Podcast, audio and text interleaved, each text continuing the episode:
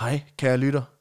Velkommen til endnu et spritnyt afsnit af Vanvittig Verdenshistorie. Yes. Din yndlingspodcast, hvis du øh, godt kan lide halvfede mænd, der øh, drikker øl Og snakker lort. og snakker lort. Så, øh, så er det altså lige noget for dig. Lige præcis. Denne gang der er lidt noget specielt. Det er øh, nemlig et live-afsnit, som vi optog i Aalborg. Lige præcis. Uh, det er faktisk efterhånden ved at være noget tid siden, Det er det. tilbage i efteråret. Uh, det er en, uh, en, synes jeg, ret fed historie. Det er også mig, der har lavet den. Med historien om uh, uh, Hemingway, men with a twist. Hvad twistet er, det kan man jo høre i det. Lige præcis. Vi skal Det var jo historien, der slog min historie om George Remus af pinden endnu en gang. Ja, Så, øhm, men sådan er det, og det tager vi med. Og det var jo et øh, galopperende, veloplagt publikum. ja, Og der var både, der var nazi-referencer, alt det gode. Ja, alt, ja. alt det, som, som gør sig et godt live show. øh, I skal lige være ops på, at lyden er ikke den mest spidse, øh, vi har oplevet øh, endnu. Bedre end vores første, første live show på Tier nok i Aarhus, men, men stadigvæk lige øh, niveauet under. jamen læn dig tilbage og, og nyd dagens afsnit, yes. hvor vi skal snakke om The Lesser Hemingway. God lytter.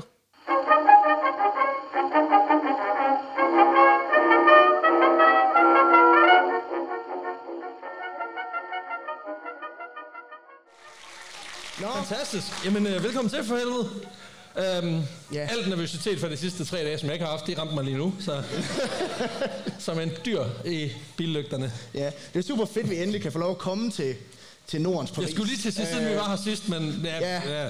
Øh, altså... der er nogen, der er sige, her. vor- vores erfaringer med Aalborg har ikke været skide gode, fordi vi har optrådt et sted i Aalborg. Det er kunsten. Ej, det er ikke rigtigt. Vi har optrådt på et, øh, et bytog, hvor der ikke var nogen pladser. Det er rigtigt. Og der var guns. Det er faktisk rigtigt. Øhm, det er så heller ikke blevet udgivet. Hvad snakker du om? Tom plads og skydevåben, det er da perfekt, altså. Jeg siger bare, så aflancerer vi et show i Aalborg. Det bliver så aflyst på grund af corona. Skide godt. Så laver vi show på kunsten. Så giver de en halv million væk. Der skulle vi have taget noget mere for det job, de har fået. Altså, Men Lasse, hvis du er herinde, så booker du bare næste år. Det er ikke sikkert, vi kommer, men men vi tager pengene. og vi skal nok sende noget. Et eller andet. Jamen for Nå. helvede, velkommen til. Det er jo en, øh, en podcast optagelse, som bliver udgivet, og det er selvfølgelig øh, Vanvittig Vandstøj. Ja. Ja. Deres værter, det hedder Alexander Janko, a.k.a. Vino Melange. Okay? Kaffe. Hvad er det? en- Det er en kaffe med øh, lidt for meget mælk. Ja, noget den stil. Jeg hedder som altid Peter Løde. Yes. AK. Ja. Nå, Vi har fået de blødeste stole indtil videre. Øh, altså, det kan godt være, at jeg falder i søvn. Øh, jeg håber, jeg håber på en eller anden måde, det er jeg mig, der elsker de her stole. De ligner sådan nogle, mine forældre havde tilbage i 90'erne inde i deres stue. Det kan godt være, det er dem. De lugter lidt på samme måde. Men det er sådan, De lugter af sprut og skam, så på den måde så... memories. Memories. Nå, vi skal have noget øl i glasset. Øh, har folk også fået noget at drikke rundt omkring? Perfekt, der er et par stykker. Skål. Og øhm, jeg synes, vi skulle have noget specielt, når nu det var Aalborg. Mm. Så øhm, vi skal have surt øl i dag. Det ved jeg ikke, om du har prøvet før. Nej, jeg har aldrig fået det. Nej, perfekt. øhm, det er sådan lidt specielt, det her. Det siger jeg kraftet med hver gang, gør jeg ikke det? Der er skinke i den her. Nej, det er der ikke. Øh, men det kommer en dag. Hawaii pizza, der er blendet det. Mm. Præcis. Nej, øh, det er sådan, at jeg øh, inden for de sidste tre måneder har brugt 15.000 kroner på belgisk øl. Øh, og tak til Så jer, der støtter partier. det job på kunsten heller ikke. Øhm, og det her, det er simpelthen, øh, det er, det er en af dem, jeg har fået hjem. Og jeg havde en eller anden tro på, at det her det var den nyeste udgivelse fra 2021. Det er det ikke, den er fra 2014. Og, og, øhm, og jeg, så, det fandt jeg ud af, før jeg havde set en øh, anmeldelse af den, hvor han sagde, 21 det er den bedste årgang. Super frisk, super mm. sprudende, alt det lækre, så finder ud af, syv år gammel lort. Øhm, så det kan være det er rigtig godt. 2014 var bare et lortår. Ja, ja, præcis. Så øh, skål, og skål til jer derude.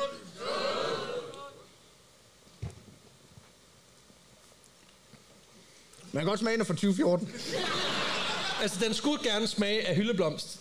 Vi er gået over. ikke. Nej, vi er, vi, jeg vil sige, vi, vi er gået over i eddike. Øh, Ja. Ja, Nå, det var en, øh, det var 350 kroner lige ud af vinduet. Super. Øhm, Nå ja, men altså for fanden. Vi, det er omtrent en lige så god investering, som kunsten lavede i det der. ja, ja, præcis. Det er sjovt, han sagde noget i retning, take the money and run og alt muligt. Det er helt mærkeligt. Nå, for helvede, vi er ikke kommet for at drikke bare. Det er vi også lidt, men, øh, men vi er også kommet for at fortælle nogle historier. Ja. Og øh, vi har to historier med Ja. til jer, som I skal vælge imellem. Og vi har Øhm. taget et, øh, et billede med, for ligesom at symbolisere. Vil du starte med pitch, eller skal jeg gøre det? Ja, jeg, ved du jeg vil sgu gerne. Og det er sådan, at øh, I får lov til, at vi pitcher lige øh, 30 sekunder minut hver, og så får I lov til på klap simpelthen afgøre, hvad for en I helst vil høre. Jeg skal lige høre, før jeg præsenterer, hvor mange har hørt vores afsnit fra søndags. Klap lige en gang. Okay, skide godt. Var, var det et okay afsnit? Ja. Emnet, okay? Godt. Øhm, hvis vi vælger min historie, så skal vi... Så får jeg lov at høre den igen. Ja. Hvor jeg har gjort mig umage. Nej, Nej øh, hvis vi vælger min historie, så skal vi om på den anden side af bardisken. Fordi jeg vil tage med tilbage til 20'ernes USA igen. Øh, men snakke om den her, den her smukke mand, som faktisk øh, skabte sig en kæmpe formue. Øh, alene på folks øh, hvad man siger, hungeren efter at save sig midt over. Øh, en mand, som, som på meget få år skabte en anselig formue på at sælge øh, smuglersprit. Øh, han startede som, øh, mm. som advokat, og det gik meget godt, men det gik ikke godt nok. Så, så hvad med at tjene lidt flere penge? Det er en historie om øh, ufattelig rigdom, masser af sprit, øh, spontan selvantænding, og øh, så får vi måske også svar på, øh, hvor Oprah fik ideen til You get a car, and you get a car. Mm. Så øh, min historie handler om spritsmugleren George Remus. Fedt. Min historie, det er...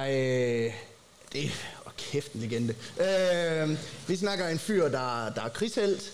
Der er sådan lidt en explorer-type. Der er forfatter. Øh, der er sådan en øh, øh, Give Zero Fox-agtig type. Nemlig Ernest Hemingway. Spor. Nemlig Lester Hemingway. Den evige tor. Har jeg valgt den historie primært, fordi jeg gerne vil lave den joke? Det kan jeg ikke afvise. Øhm, men det er i hvert fald ham her, som er på billedet, som ligner, ja, Josef Fritzl i sin unge dag. Øh, det gør han da. Flot fyr. Flot ja, ja. fyr. Ja, Ligner- er også det sådan, jeg har noget nede i kælderen, du ikke skal se. Øh, Det kommer vi faktisk til, øh, men det, Ja, det er lige om men lidt. han, øh, han er sådan en fyr, som konstant lever i sin brors skygge. Øh, fordi han er faktisk også... En, Mindreværdskompleks, Sådan, okay, anerkendt forfatter, som meget sagt. Men han er forfatter. Øh, han er nazijæger i Karibien. Øh, men hans største claim to fame, det er faktisk, at han øh, formår at tjene en hel masse penge på sin brors eftermæle, og så chat alle pengene væk ved at lave sit eget land. Så det er historien om Lester Hemingway, som jeg får herover. Fantastisk. Øh, hvis I gerne vil høre Peters historie, så klapper I nu. Okay. Den bliver tæt. okay. Okay, okay. Det er højden på klappet, vi dømmer efter, ikke øh, er en, der vil gerne høre den, og tak. Tak til dig, i øvrigt. Øh. Ja, hvis man vil høre Alexanders historie, så skal man give bifald nu.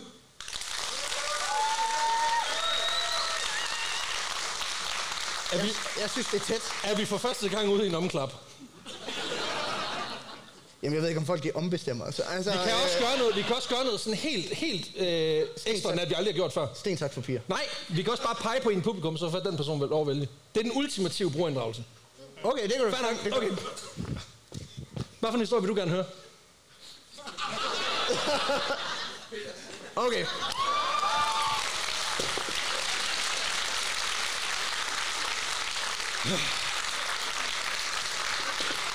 Sådan!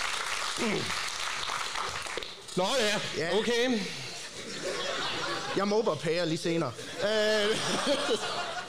Du er den værste ven, jeg har. men øh, Det jeg ikke har. fedt. Nå, Så skal jeg lige hente en lille ting. øhm, så meget elsker han jer. Så. Oj. Det er ligesom Bamses spillebog, det her.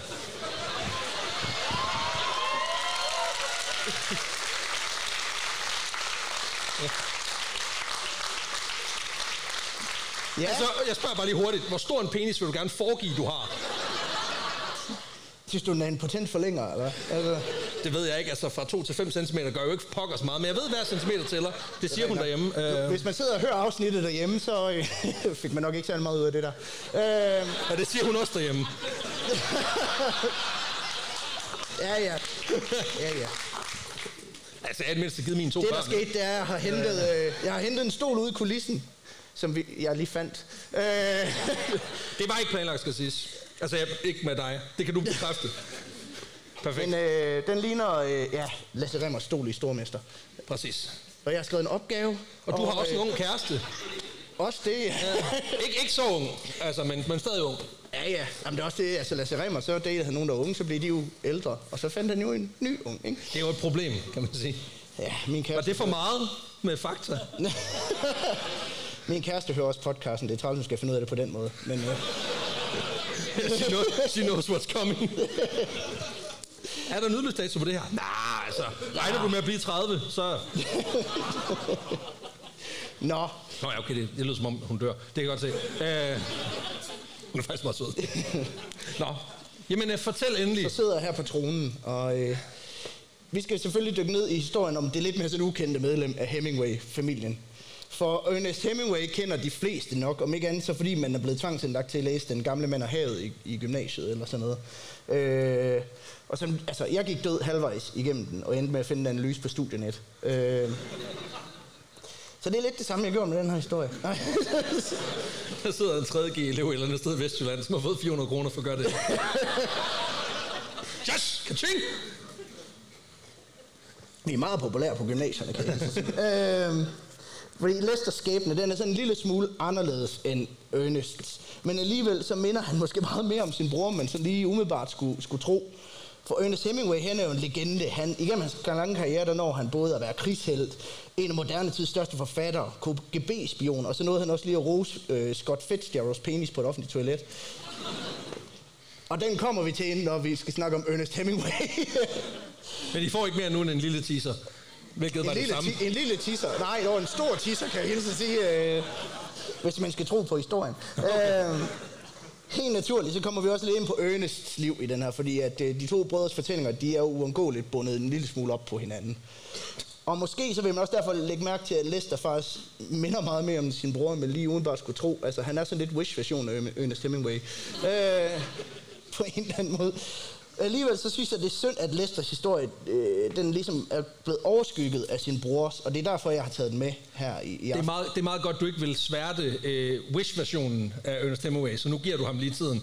Og kalder ham Wish-versionen af... Altså, Ja, okay. det er så synd, det går tabt. Det dumme svin. Nu vil jeg lave en historie om ham, fordi at han ikke var lige så fed som sin bror. Øh, Ej, vi skal på farfuld, men også relativt tvivlsom jagt efter nazister. Vi skal snakke om fuglelort, øh, og hvordan det er en rumtid, hvor flydende guld i hele verden. Så skal vi snakke om den her nation, som øh, Lester han grundlægger, som er et van- vanvidsprojekt af dimensioner. Og så skal vi selvfølgelig ja, snakke om en person, som bare faktisk var helt sin egen, på trods af, at han aldrig rigtig fik den anerkendelse, han måske fortjente. Men det gør vi noget ved i aften, ikke også, Skråen? Kraftedeme, mand. Sådan. For der er faktisk hele 16 år imellem Lester og storebroren Ernest. Og det betyder faktisk, at, at Ernest allerede kort tid efter, at Lester han, øh, han kommer til verden, den 1. april 1915, der rejser Ernest til Europa, hvor nogle gutter de lige har stukket hovederne sammen og inviteret til et lille event, der hedder 1. verdenskrig. Uh, Okay, det siger ret meget om... eller på det her tidspunkt hedder det ikke først, det hedder... The Great War. The Great War. Der er et, Men det siger også noget om, hvor glad man er for at være enebarn, at man drager i krig, når der ligesom kommer en anden lille skid ind, Ja. der skal tage alt opmærksomhed. ah, han har tre søstre mere, så det er Ah, ikke... okay. Ja, ja. Okay. Men altså, ja, Men det var dråben. Det kan man sige. Der er sådan, fuck det, så tager jeg over i. Grimt barn. Det var han ikke glad for. Der kan godt mærke, Ouija-bordet kører på fuld skrue her. Er du blandt os? Vælter, vælter billederne. Er du det- blandt os uh, pølsemandens Burt Reynolds? uh, Jamen, så flyver den bare op i masken på mig. ja, men han, så han tager i hvert fald over for at tage del i, i, i Første Verdenskrig, som ikke hedder Første Verdenskrig, hedder The Great War. Øh, også fordi det ville være lidt ballsy at indlede krigen med tanke om, at det skal være en franchise. Øh, Og det er fordi, de håber, man springer toeren over. ja, og det vildeste kunne være, hvis Første Verdenskrig det sluttede med sådan, at lave sådan en Marvel-agtig... Øh, To be continued. Ah, må ikke, der kommer en to. Altså, øh, sådan after credit scene, der viser et smadret Tyskland, hvor en ensom soldat går mellem ruinerne, indtil kameraet panorerer op, og så kan du bare se sådan en lille overskæg, og så... da, da, dam, Hitler will return.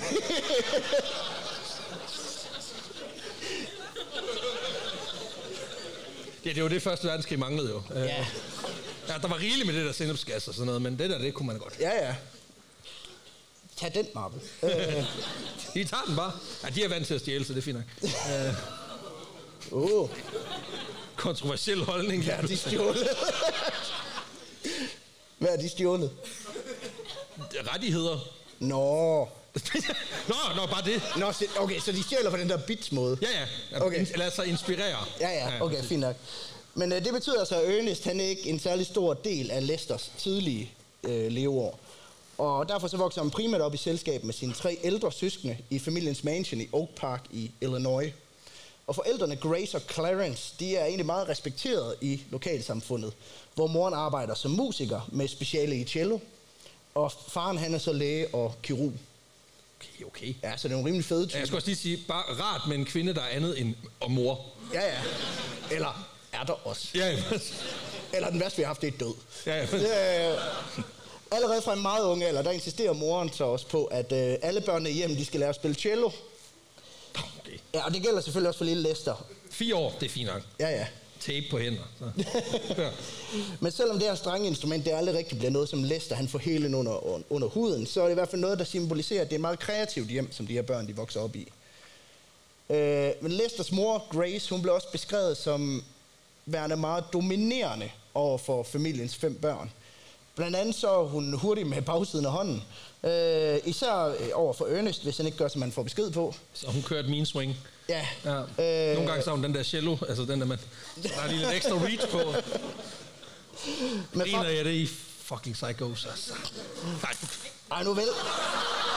Sådan skal du ikke sige om...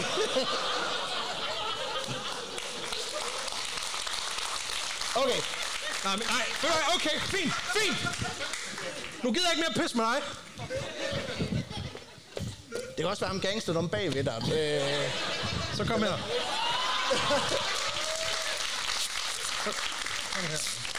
er han deroppe? Nej, nej, nej, nej. Jeg, ved ikke, hvordan, jeg, har ikke, jeg har ingen idé om, hvordan det her det kommer til at virke. Lige om lidt, så vælter alle bøgerne. Så. Ja, smil du bare. Og mit hoved begynder at dreje rundt. Ja, ja, det er jo helt... Øh... Der kommer kæft. grønt slim på første række. Ja, ja. Jeg troede kun, vi havde solgt 210 billetter, men der er lige en Der er ekstra, der er snedet sig ind. ja. Der er altid nogen, der prøver at få, få gratis pladser. Øh... Men, men moren hun er angiveligt så dominerende og så rundhåndet med, med øh, fysisk Håndmaderne. at, øh, at Ernest Hemingway senere skriver, at han, citat, hader sin mor. Øh, og så hun har været rimelig barsk over for ham, kan Ja, man det sige. må man sige. Men måske det er også fordi, det er klart, at Ernest, der ligesom mærker den her form for hård kærlighed mest. For han var den ældste, og det er som om, at jo flere børn, som det her øh, par, de får, jo mere slap lin får de også.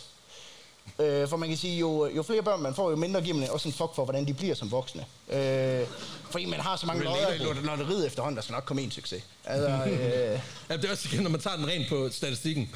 Så vi har nok til at vide, der må være et af dem, der bliver okay. Ja, ja. Så øh, da Lester han kommer til som den aller yngste, der er morens opdragelsesmetode sådan anderledes laissez-faire på en eller anden måde. Øh, Hun er også blevet træt i armeren.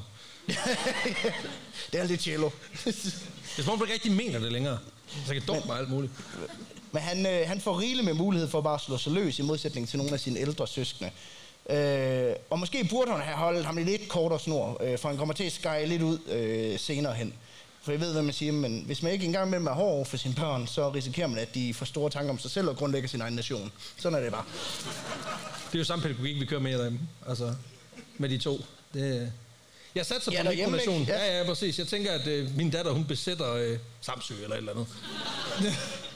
Sådan en økologisk utopia. Jeg vil sige, dronningen af Samsø er ikke den værste titel. Øh, Nej, nej, nej, altså, Vi det kommer ind på et- nogle af den her historie, der er væsentligt værre. Okay, det lyder også som et af mine aliaser, så det er meget perfekt. Når Lester han selv skal beskrive sin barndom, så fortæller han, at øh, han oftest godt kunne sådan føle sig lidt usynlig i, i familiens hjem. Særligt i skyggen af sin bror, som jo er på den anden side af Atlanten for at spille sin rolle i den her verdenskrigs-franchise. Øh, og det er forældrene meget stolte over, så de snakker meget om Ernest og hvor fed han er. Og øh, så alle Lesters søstre også minimum fire øh, år ældre, end, end Lester selv er. Og det betyder, at han kommer til at bringe, øh, tilbringe meget af sin barndom alene Ja i, i familiens kæmpe hjem. Så noget af det, som han elsker allermest, Lester her, det er faktisk at tilbringe tiden på øh, Ernests værelse, som nu står tom, fordi han jo er bortrejst. Og øh, der står alle hans ting selvfølgelig derinde og bliver ikke brugt, og så kigger han i brorens bøger, prøver noget af hans tøj og, leger med noget af det forladte legetøj, som, som Ernest han har efterladt. Og det er jo cute, når det er brødre. Det er pisseulækkert, når det er mig og en ekskæreste, ikke? øhm, ja. Kan jeg forstå på politiet. Ja, og det er svært at komme derind, når man har et tilhold. Men, øh, det kan lade sig gøre. Men igen, man lærer nogle, mange, mange nye ting. Jeg fandt for eksempel ud af, at jeg godt kan være i en dobbelt XS, øh, hvis jeg virkelig prøver. Den Og du ser skide godt ud i den. Altså. Men, men selvom Lester han på det her tidspunkt aldrig har, rigtig har mødt sin, sin bror, så har han allerede fra en helt øh, bedte sådan et, et enorm respekt for sine ældre øh, søskende. Nok især fordi, ja, forældrene de tæller Ernest ret meget op, og kan godt lide at fremhæve hans bedrifter. Både når der er gæster hjemme, men også over for Lester, og så bruge dem imod ham. Så sige, ja, Ernest han tog jo altid opvasken. Altså sådan Og nu er han i krig, se hvordan det går. Altså. Men derfor så får han altså også nærmest sådan idol, sådan idoliseret, gudagtigt billede af sin bror. Så han kan heller ikke vente på, at Ernest han kommer hjem, så de to de kan lære hinanden rigtigt at kende. Og det sker så i 1918, hvor Ernest han vender hjem fra krigen. Øh, og det, han er alt det, som Lester han har forestillet sig. For Ernest, han vender tilbage som en vaskeægte helt. Rigtig Marvel-helt. Øh, for han er nemlig blevet såret i benene ved frontlinjen i Italien, hvor en østrisk mortargranat øh, simpelthen lige har øh, ja, det er lige, sprængt store dele af hans ben væk. Øh, men som, som forsøgte som en rigtig held. Ja, ja. Mens han forsøgte at redde en gruppe italienske okay, soldater. Okay, Som- man prøver lige. Ja, som lige var blevet fanget i, i krydsilden. Så han laver, Han laver en Captain America. han laver en Captain America.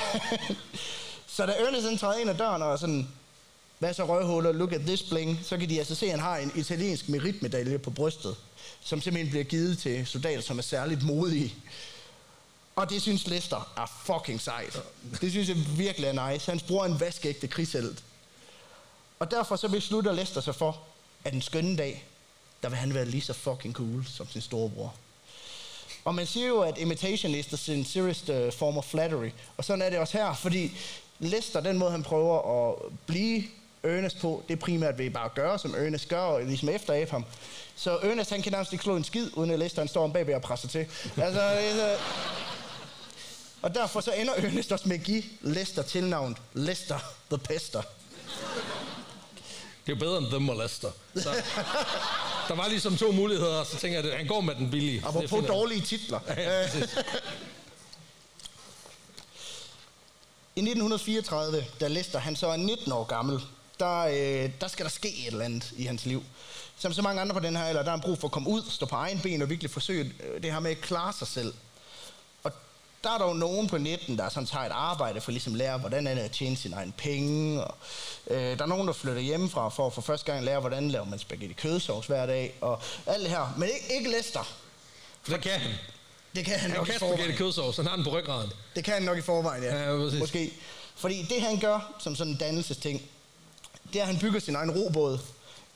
Og så sejler han alene til øen Bimini, der ligger midt imellem Miami i Florida og Bahamas. Og det er sådan en tur på, ja, små 100 km ved håndkraft. I et område, der er kendt for virkelig voldsomme storme. Hajer. Er der hajer i vandet? Ja, der også har Og så har han heller ikke lige nogen form for hjælpemidler med, der kan lede ham på vej. Han har sgu da grabberne. altså, det er da mere rigeligt. Ja, ja. Men han, kan ikke, han ved ikke, hvor han skal hen. Human... Nå, nej, okay. så er det sådan set padle alt det, du har lyst til. Det er også bare fordi, du ved, der er sådan relativt meget vinkel, hvor du kommer ud på dybt vand. Ja. Altså, hvor det, det kan blive noget rigtig pis, ikke? Men det, jeg tænker også, det må give lidt street cred, når man sådan møder sine studiekammerater øh, efterfølgende. Sådan, Nå, hvad har du lavet dit sabbatår? Jamen, jeg har været på højskole og røget lidt has. Og sådan, okay, jamen, fedt nok. Jeg har genopført The Perfect Storm. Altså, øh, Men han når heldigvis til Bimini i, i, i god behold. Og her bliver han opslugt af øens sådan, rige og varierede liv under vandet. Fordi Bimini er blandt andet kendt for sine enormt mange delfiner. Øh, men der er også noget til folk, der ikke er til sådan nogle liderlige dyr. Øh, der, er- Hvis du ikke kan lide at blive knuppet, så kan du blive op på land. Ja. Men der er nemlig også, som du siger, der er hajer, der er rokker, der er søstjerner, øh, forskellige koraller. Alle mulige ting, som ikke vil knippe dig. Og det er meget fedt. Altså, Det, er også bare, det siger også bare noget om det, det ulækre, ulækre dyr. Hvis der er hajer i vandet, og du er sådan lidt, "Åh, Nå, heldigvis var det haj, der fik den. Så bliver det mindst ikke pulet, inden jeg dør. Men han elsker at være på Bimini Lester her. Ikke mindst fordi, at på Bimini, der kan han være 100% ham selv. Øh, fordi øh, Lester, han er sådan uheldigvis vokset op og kom til at ligne sin storebror på en prik. Og nogle år inden det her, hvor han tager til Bimini, der har Ernest udgivet romanen, og solen går sin gang og er blevet en fucking verdensstjerne. Det, er altså også bare, det bliver også bare sværere og sværere at være ham, ikke? Altså, Ja, ja. Altså, får du sprunget benene af, okay, det kunne jeg også måske, men nu skriver du fede bøger og alt muligt pis, altså. Ja, og jeg kan kun rundt- bygge tømmerflåder. Alle tror, jeg ligner dig. Alle tror, jeg er dig. Altså, Ja, det er lort. Han er i mindste praksisbegavet. Ja, og det her det kommer til at lyde super selvfed, men jeg snakker faktisk med min bror den anden dag. Øh, Jeg prøver at fortsætte og ikke lyd selv. hvor, der, hvor der er en, der siger, øh, jeg lægger mærke til, at du, du også hedder Løde. Så siger han, hvad mener du med os? Så siger han, det er fordi, jeg hører sådan en, en podcast, hvor der er en med, der også hed, hed Løde. Og så min bror, han begynder, ja okay, det er min bror Peter, han laver den her, ja okay, og sådan noget. Og så viser det sig, det, hende på, på kollegiet, men hun ved bare ikke særlig meget om politik. Så det, hun har hørt en podcast med Sofie Løde.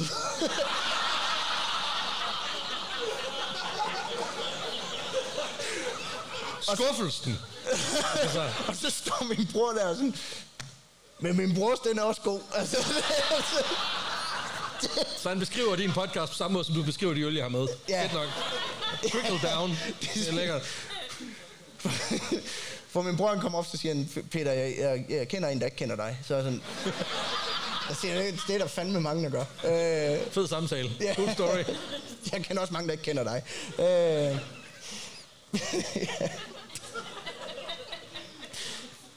For helvede. ja, ja. Men ikke nok med, at Lester han vokser op, ligesom, ligesom min bror i sin, i sin brors skygge. Så, øh, så, øh, så han jo også de seneste år måtte døje med, at folk de kommer og sagde, er du ikke Ernest Hemingway? Og han er, ved, han er ved at være lidt træt af det der med at sige, øh, nej, jeg er hans lidt mere nederen bror. Ja. Der har din bror jo ikke samme problem. I ligner slet ikke hinanden. Nej. Du ligner mere en, der har spist ham. Øh, Ja. Jamen, det er ikke løgn. ja. Han har arvet de gode gener, og jeg så arvet alt, du fik det der. alt rallet. men, øh, men alt det her, øh, det er han ligesom fri for på Bimini. Der kan han bare være sig selv, fordi... De har ikke hørt om den endnu. Nej, I guess, ja. Den er ikke kommet til byen endnu. Nej, men jeg ved ikke, hvad bøger er der åbenbart. Nej, nå. øh, Der er han bare Big Glass, som han bliver kaldt. Igen bedre end The Molester. Men igen, det er også sådan, det er sådan, jeg har det, det er Big Pete. Øh. Men han tilbringer en, en rum tid på øen, inden han nogle måneder efter begiver sig tilbage mod den amerikanske kyst, igen ved håndkraft. okay, sindssygt nok. Tænk sig efter 100 km ikke at være træt af det. Ja. Ja, han har jo par dej med, ikke? Nå, okay, jeg troede han bare... Nej. Du bliver simpelthen nødt til at være mere specifik, så. Jeg troede bare, han havde taget den Det jeg mener, det er, han har ikke motor på båden. Nå, nej, nej. Okay, nok. Okay, han har kun robotsmotor. Det var stadig hænderne for helvede. Ja, ja, det er rigtigt. Med par gejer. Godt nok. Ja. Gotcha. Men det bliver langt fra den sidste tur, som Lester han kommer til at tage til, til Bimini. Først så kommer han til at vende jævnligt tilbage til øen i løbet af sit, øh, sit liv, og ender også med at bosætte sig på den i, i 70'erne. I 1938, der sker det så. Den længe ventede toer i verdenskrigsfranchisen, den kommer. Den ensomme soldat fra teaseren i etteren, han er nu hovedskurken i toeren. Hvor han har lært den her vinkende øh, blege ansigter at marchere i takt. Øh, plottet er lidt langt ude, men øh, jeg synes, etteren var bedre end toeren. Men øh, anmelderne, de synes også, var Jeg dårligt. skulle lige sige, jeg tror, der er nogle franskmænd, der er uenige med dig der. Men så, det kan godt være. Øh, USA er jo ikke involveret i 2. verdenskrig fra, fra starten af, og derfor så får Lester heller ikke muligheden for at komme ud og tjene sit land på samme måde, som hans bror havde gjort. Øh, men det betyder ikke, at aksemagterne ikke holder skarpt øje med, hvad der foregår på den anden side af Atlanterhavet. For i årene omkring 1940, der blev der flere gange set tyske ubåde i havet omkring øh, Karibien. Og da Lester han hører det, så er han fucking klar. der er det jo sat med. Nu er det sgu 10, Lester. Øh, han ser en mulighed for at komme ud og gøre en forskel for sit land og bidrage til krigen uden aktivt at deltage. Og det er meget fedt. Så han nu skal han ud og dynamitfiske i det karibiske hav. det er Crocodile Dundee-style bare. Nej, Og der var heller ikke nogen, der... det viste sig simpelthen, det var et kæmpe stort stålrør dernede. Den, det, det virkede slet ikke. Nå, og nu er Facebook gået ned. Altså, Lunden gik også ud. Pis. Dumme men han tænker jo ligesom, hvis der er, na- hvis der er nazi-ubåde i Karibien, så må der også sidde nogle nazister, som er på solferie med bøllehat og kigger af nazi shades et eller andet sted. Øh, så sidder de og soler sig på en eller anden ø. Dem han skulle da gerne lige finde, så de kan blive arresteret. Hvordan ser kick-ass nazi shades ud? Er det sådan ligesom de der hjertebriller? Så er der Ja, så simpelthen de bare swastika for. To- to svært. Kæft, er de irriterende, Heinrich. Jamen, de ser fede ud. Altså, prøv at høre. Det er all about Ser style. cool. Det er all about style, man brutter. Øh, Ray-Bans.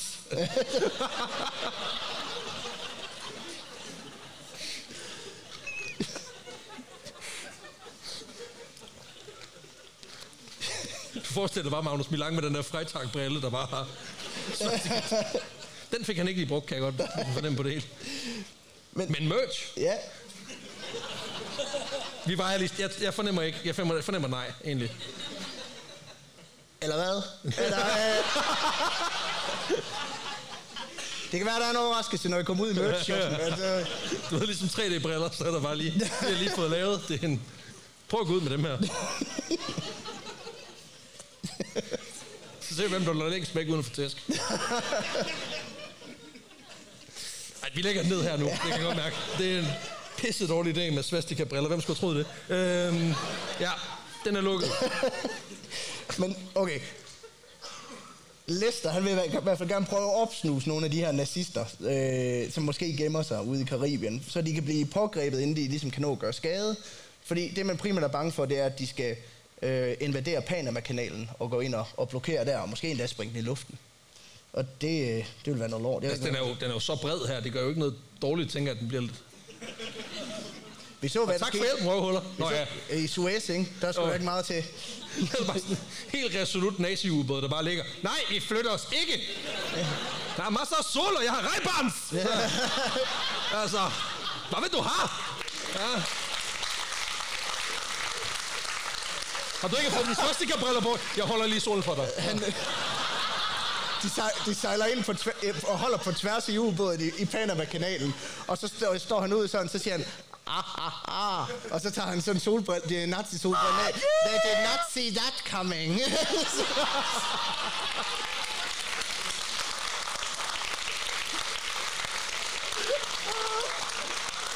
Ach ah, ja. Anyway. I 1940, der stævner Lester så ud fra Miami for at prøve at afsløre nogle af de her nazistiske spioner. Planen er, at han vil sejle rundt sådan på mor og få i Karibien. Sådan. Fucking bulletproof plan. Og så vil han sejle i havn i forskellige byer, hvor han sammen med en kollega så vil forsøge at finde frem til, om der er tyskere i byen. Og øh, nazister, de burde være relativt øh, nemme at kende, tænker jeg. Altså, det er bare at spørge, om nogen kan lide Hitler, så rækker de hånden i vejret. Det er meget fedt. øhm, De vifter lige en jammerkar. Så kommer nogen så. Jo, der er der. der er bare et problem i hans plan. Ja. Ja, for du må Jeg ikke kan godt finde par stykker, tror jeg. Ja. Den primære, det er, at du må ikke bare gå i havn, hvor du har lyst. Ifølge international lov, så, øh, så skal alle fartøjer på havene sejle direkte til deres destination, uden at gøre unødig stop. Man kan sige på den måde, hvis du er kaptajn på Kompardoen, så skal du sejle direkte fra, øh, fra Odden til, øh, til, til øh, Grenå. Du eller må, til ikke tage, du må ikke lige tage en detur til Nej. Skagerak, fordi det er fedt. Det kan godt være den dag. Nej, du kan ikke stoppe på Samsø og Tis. Det, øh, altså, så derfor så, så må Lester opfinde en grund til, at de er nødt til at stoppe i alle de her øh, havne.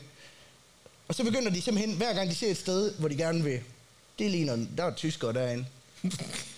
Kan man jo Jeg ved ikke, hvad de afstand. baserer det på, men måske et lille flag, inden der står med solbriller ned fra streg.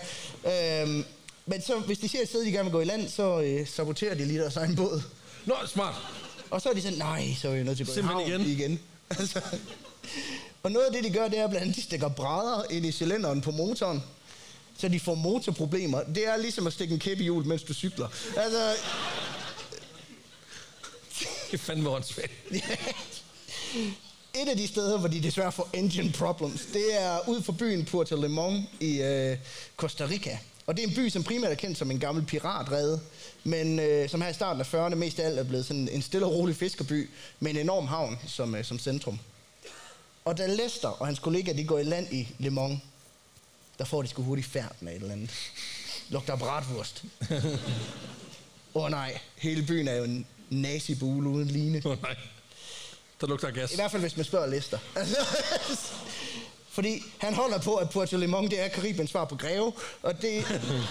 Men han har ikke kigget, for det er under jorden. Ja. De svin, de gemmer sig. det er Og sender dårlig det er radio. umuligt at få fat på. Øhm, men han baserer det primært på, at byens største hotel, det er ejet af en tysker. Okay. Og jeg ved ikke, om man kan være racistisk over for tyskere. Og det kan man godt. Ja, ja fordi den antagelse, det svarer lidt til at påstå, at kebabhouse er hovedsædet for Taliban, fordi det er en afghaner, der ejer det. Altså, var det sådan... Der har jeg ikke noget mere. Nej, fordi det er lidt ligesom noget inden fra Greve, vil sige. ikke? Ja, ja, Øh, det er helt. Men ifølge Lester selv, og det er hans egne ord, øh, som kommer her, det at være i Le Mans, det er ligesom at være midt i det tyske Reich. Baserer jeg på ikke noget. Nej, også fordi Le Mans, øh, øh, palmer, kokosnødder, bermuda shorts, alt det, man kender fra det indre Berlin, ikke? Altså, var det sådan... Jeg skulle lige sige, jeg tror, du bliver svært skuffet, når du skal indtage det Rheinland, og du er sådan lidt, hvor er palmerne? altså, noget fuldmoon pie, et noget. Altså, hvad fanden foregår der? Hvor er der poolparty? Ja, præcis. Ich habe mein Kickers Nazi Shades. Inden længe, så kommer, øh, der kommer nazi-blodhunden Lester så også på sporet af et varelager, lidt uden for byen, der også ejes af en tysker. Er det et daisy-varelager? Et, åbenbart. Altså, det I hvert fald, selvfølgelig, det mener han i hvert fald. Og igen er han sådan, ja, det må fandme være et nazistisk brændstoflager, det der. Okay, han, han skyder virkelig om sig. Ja, det skal, det skal stoppes med det samme. Men skal da. Så han tager de alle de her leads og spor, som han ligesom har indsamlet, og så får han telegraferet dem tilbage til sin storebror, Ernest, som så overleverer det til den amerikanske regering, som ikke gør en skid ved det. Ikke engang det cloud, han havde, det kunne gøre det. Nej, men øh, han når aldrig at pågribe en eneste nazist med bukserne ned eller hånden i vejret. Det, altså, Ingenting. og jeg ved ikke, om det er fordi, der rent faktisk... Altså, om der foregik noget loddent i Le Mans, eller om det er bare fordi, at han var en mega dårlig Han ser ninjaer alle vegne. Ja. Altså, han tror virkelig. Men uh, Lester påstår i hvert fald selv, at hans oplysninger førte til nogle arrestationer, men jeg, kan, jeg har ikke kunne afklare, om det passer. Jeg har ikke kunne finde noget bevis for det.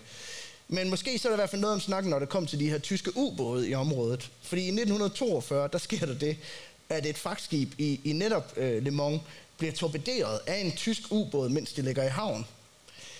Så der har været nazister der har et været nogen. Der har været nogen et sted. Altså, hans, øh, hans øh, blodhunds næse for nazi. Ja, Den har ja. været god nok, men Hans man skulle kigge under vandet. Hans nazi nose. Ja, jeg ved ikke, om det er hotelejeren, der sad bag kanonen og var sådan, "Haha, du fik mig ikke den her gang, så tager han nazi shadesene på og går ned igen. I december 1941, der involverer USA sig så for alvor i det her verdenskrig Cinematic Universe, øh, efter at japanerne bomber Pearl Harbor. Og da Lester har været den eneste, der har været sådan, Yes, man! Finally! Sådan! Gå Ernest bombet. 2! Ernest. Vi skal til Tyskland. Vi skal til Tyskland, og vi skal have nazi shades. Altså, Jeg har en fornemmelse, at den ikke fanger an. Øh, Men det betyder også, at ja, Lester, som så mange andre, han bliver været til at drage til Europa for at bekæmpe nazisterne på deres home turf. det bliver, bliver jo helt chokket første gang, han ser en rigtig nazist. Når de ikke har skjorter på, eller hvad? Fuck. Hvad fanden drikker de ikke pina colada hver dag? ja, fordi man siger noget erfaring i at være en nazi. Ja. Ikke så god en nazi, ja, men alligevel, han kan kende en tysker. Og det er, det er jo en fordel. Under krigen, der er han blandt andet del af et kamerahold, fordi nogen skal jo filme toren. Og, øh, men det er simpelthen... Men ved, han har været runner. Går og gaff kabler ned og sådan noget. Hente kaffe til en eller anden præsentøs producer. Harvey Weinstein. Øhm, øh,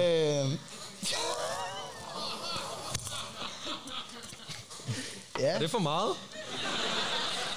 Hvis Harvey Weinstein her var med i 2. verdenskrig, så ville det være sådan, okay, altså så Hitler var ikke den eneste bad guy. altså,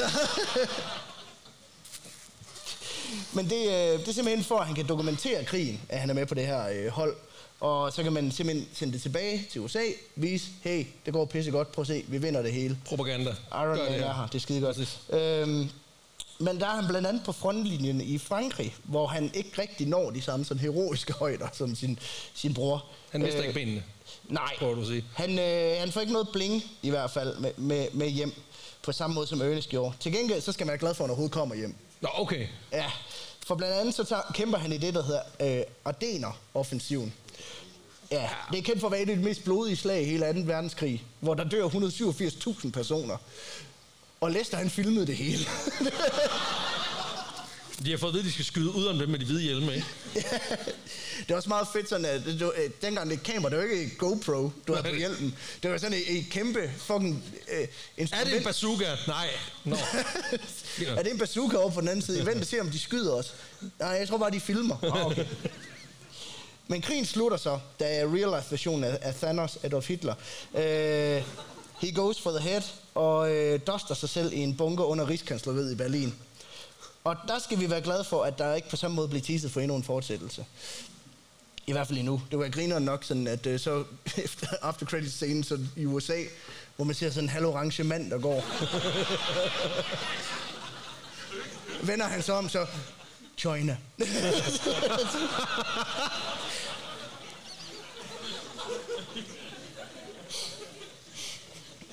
Og så har han sådan en, en handske på, hvor han samler sådan nogle store øh, smaragder, så han kan knipse, og så bygger den en væg. The Racism Stone. oh yeah, I have the soul stone because I have no soul. Uh, um, Det er også, han er også nødt til at have handsker på, for jeg har meget små hænder. Sådan Mickey Mouse handsker. but the glove is huge. Men med krigens afslutning, så vender Lester også hjem til USA igen. Og der bliver han øh, modtaget af Ernest, så han fortæller ham, at han er sgu egentlig han er sgu stolt af ham. At han sådan på den måde har været en del af krigsindsatsen. Ja. Ja, så får han endelig noget anerkendelse fra sin meget, meget kendte bror. Ja. Og jeg ved, at min bror han lytter til den her, og han er... Han er Og bare sige, du skal nok nå det en dag. He totally gets it. Men måske så er det også derfor, at han sådan for alvor beslutter sig for at gå i sin, sin brors fodspor. Altså Lester er ikke min bror. Øh, Så laver han sin egen podcast. En anden historiepodcast. dum Danmarks historie.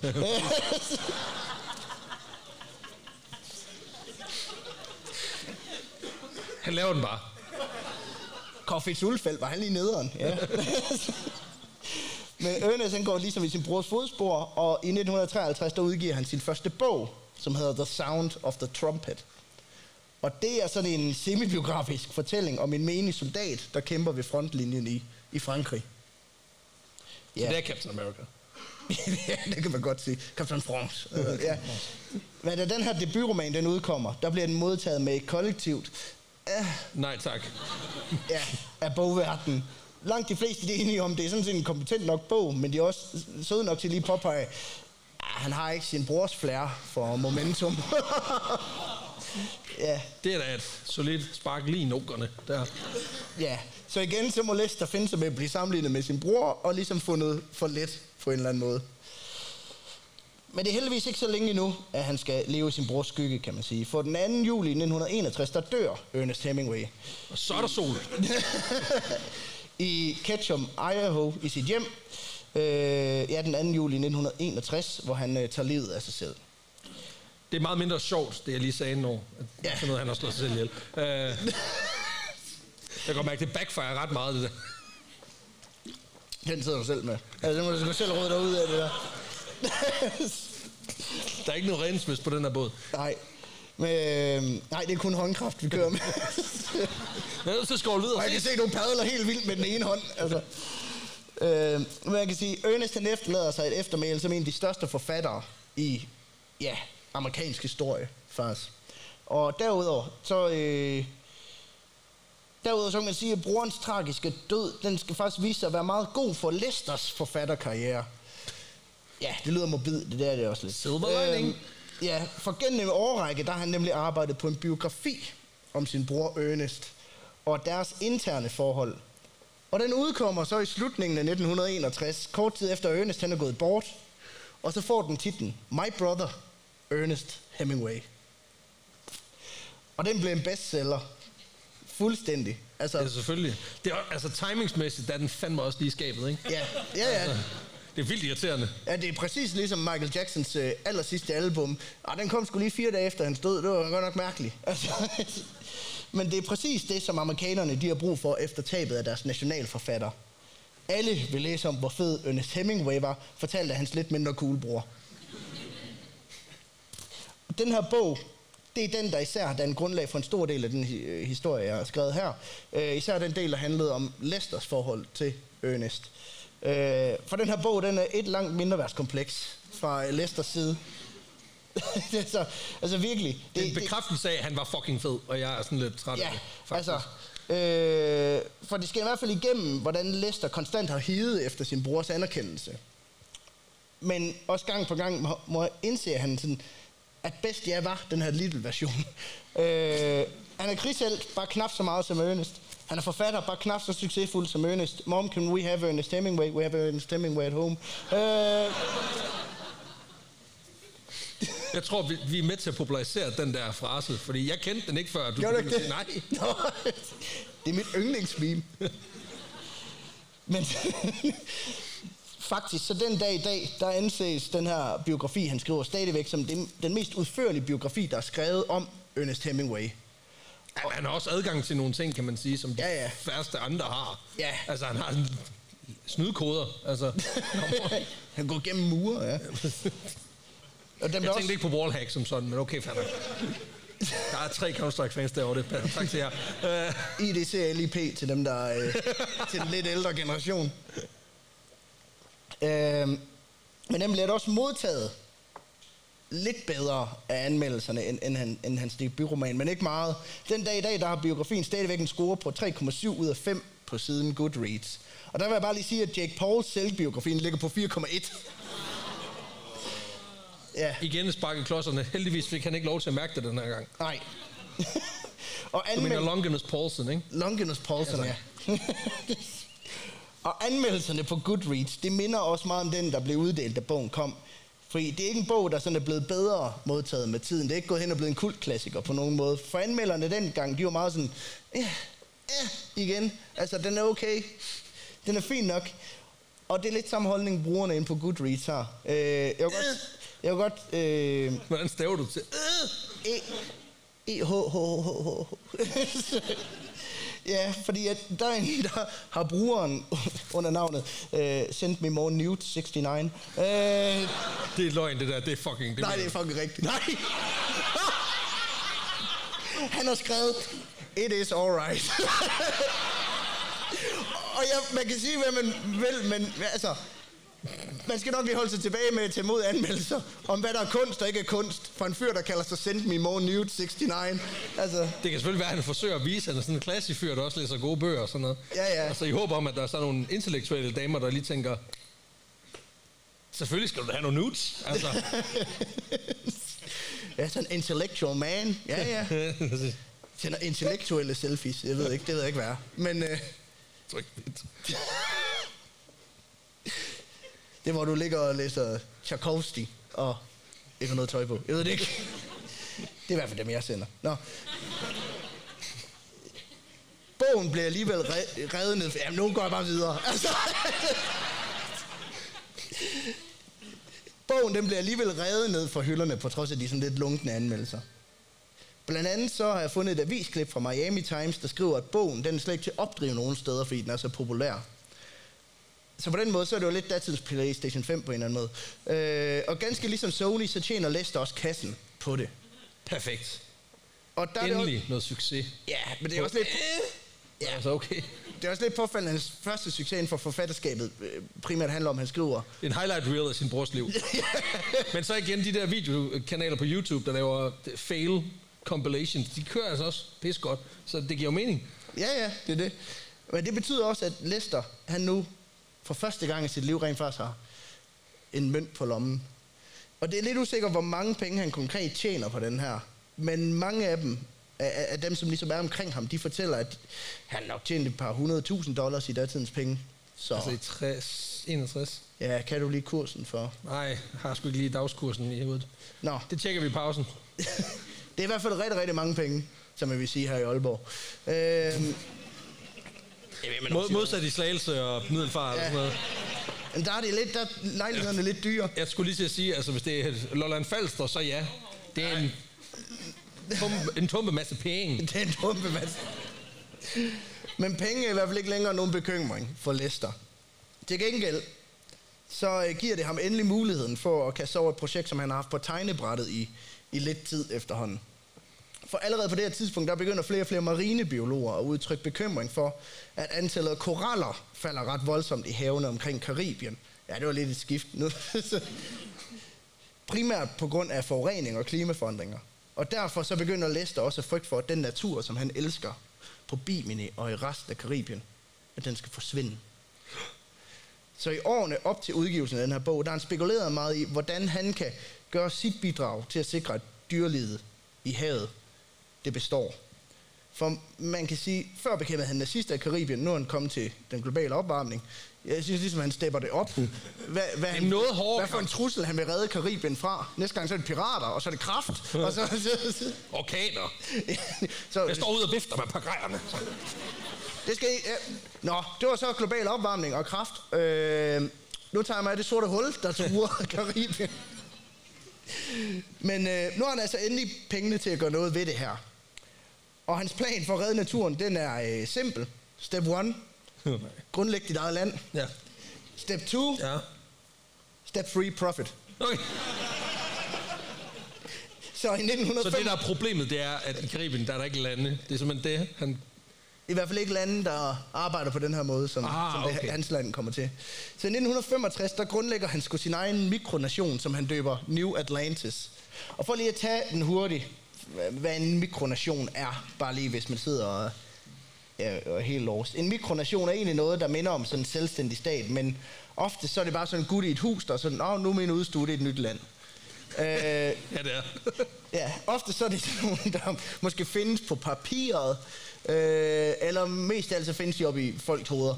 Øh, det, er, det er ikke et land som sådan, der Nej, det var mere der stemmerne, der officielt- sagde, at jeg skulle. Ja. Øh, Øhm, det er sådan, det er ikke rigtig nogen, der bliver anerkendt officielt af, af, af andre lande. så du siger, it's not a state, it's a state of mind. Åh, oh, ja. Det var, Okay, der er to. Okay. det var, Fuck this! Nej, nej, nej, altså. Fuck. det var mere smukt, end jeg kunne skrive det. øhm, Du er jo også the Lester of the podcast.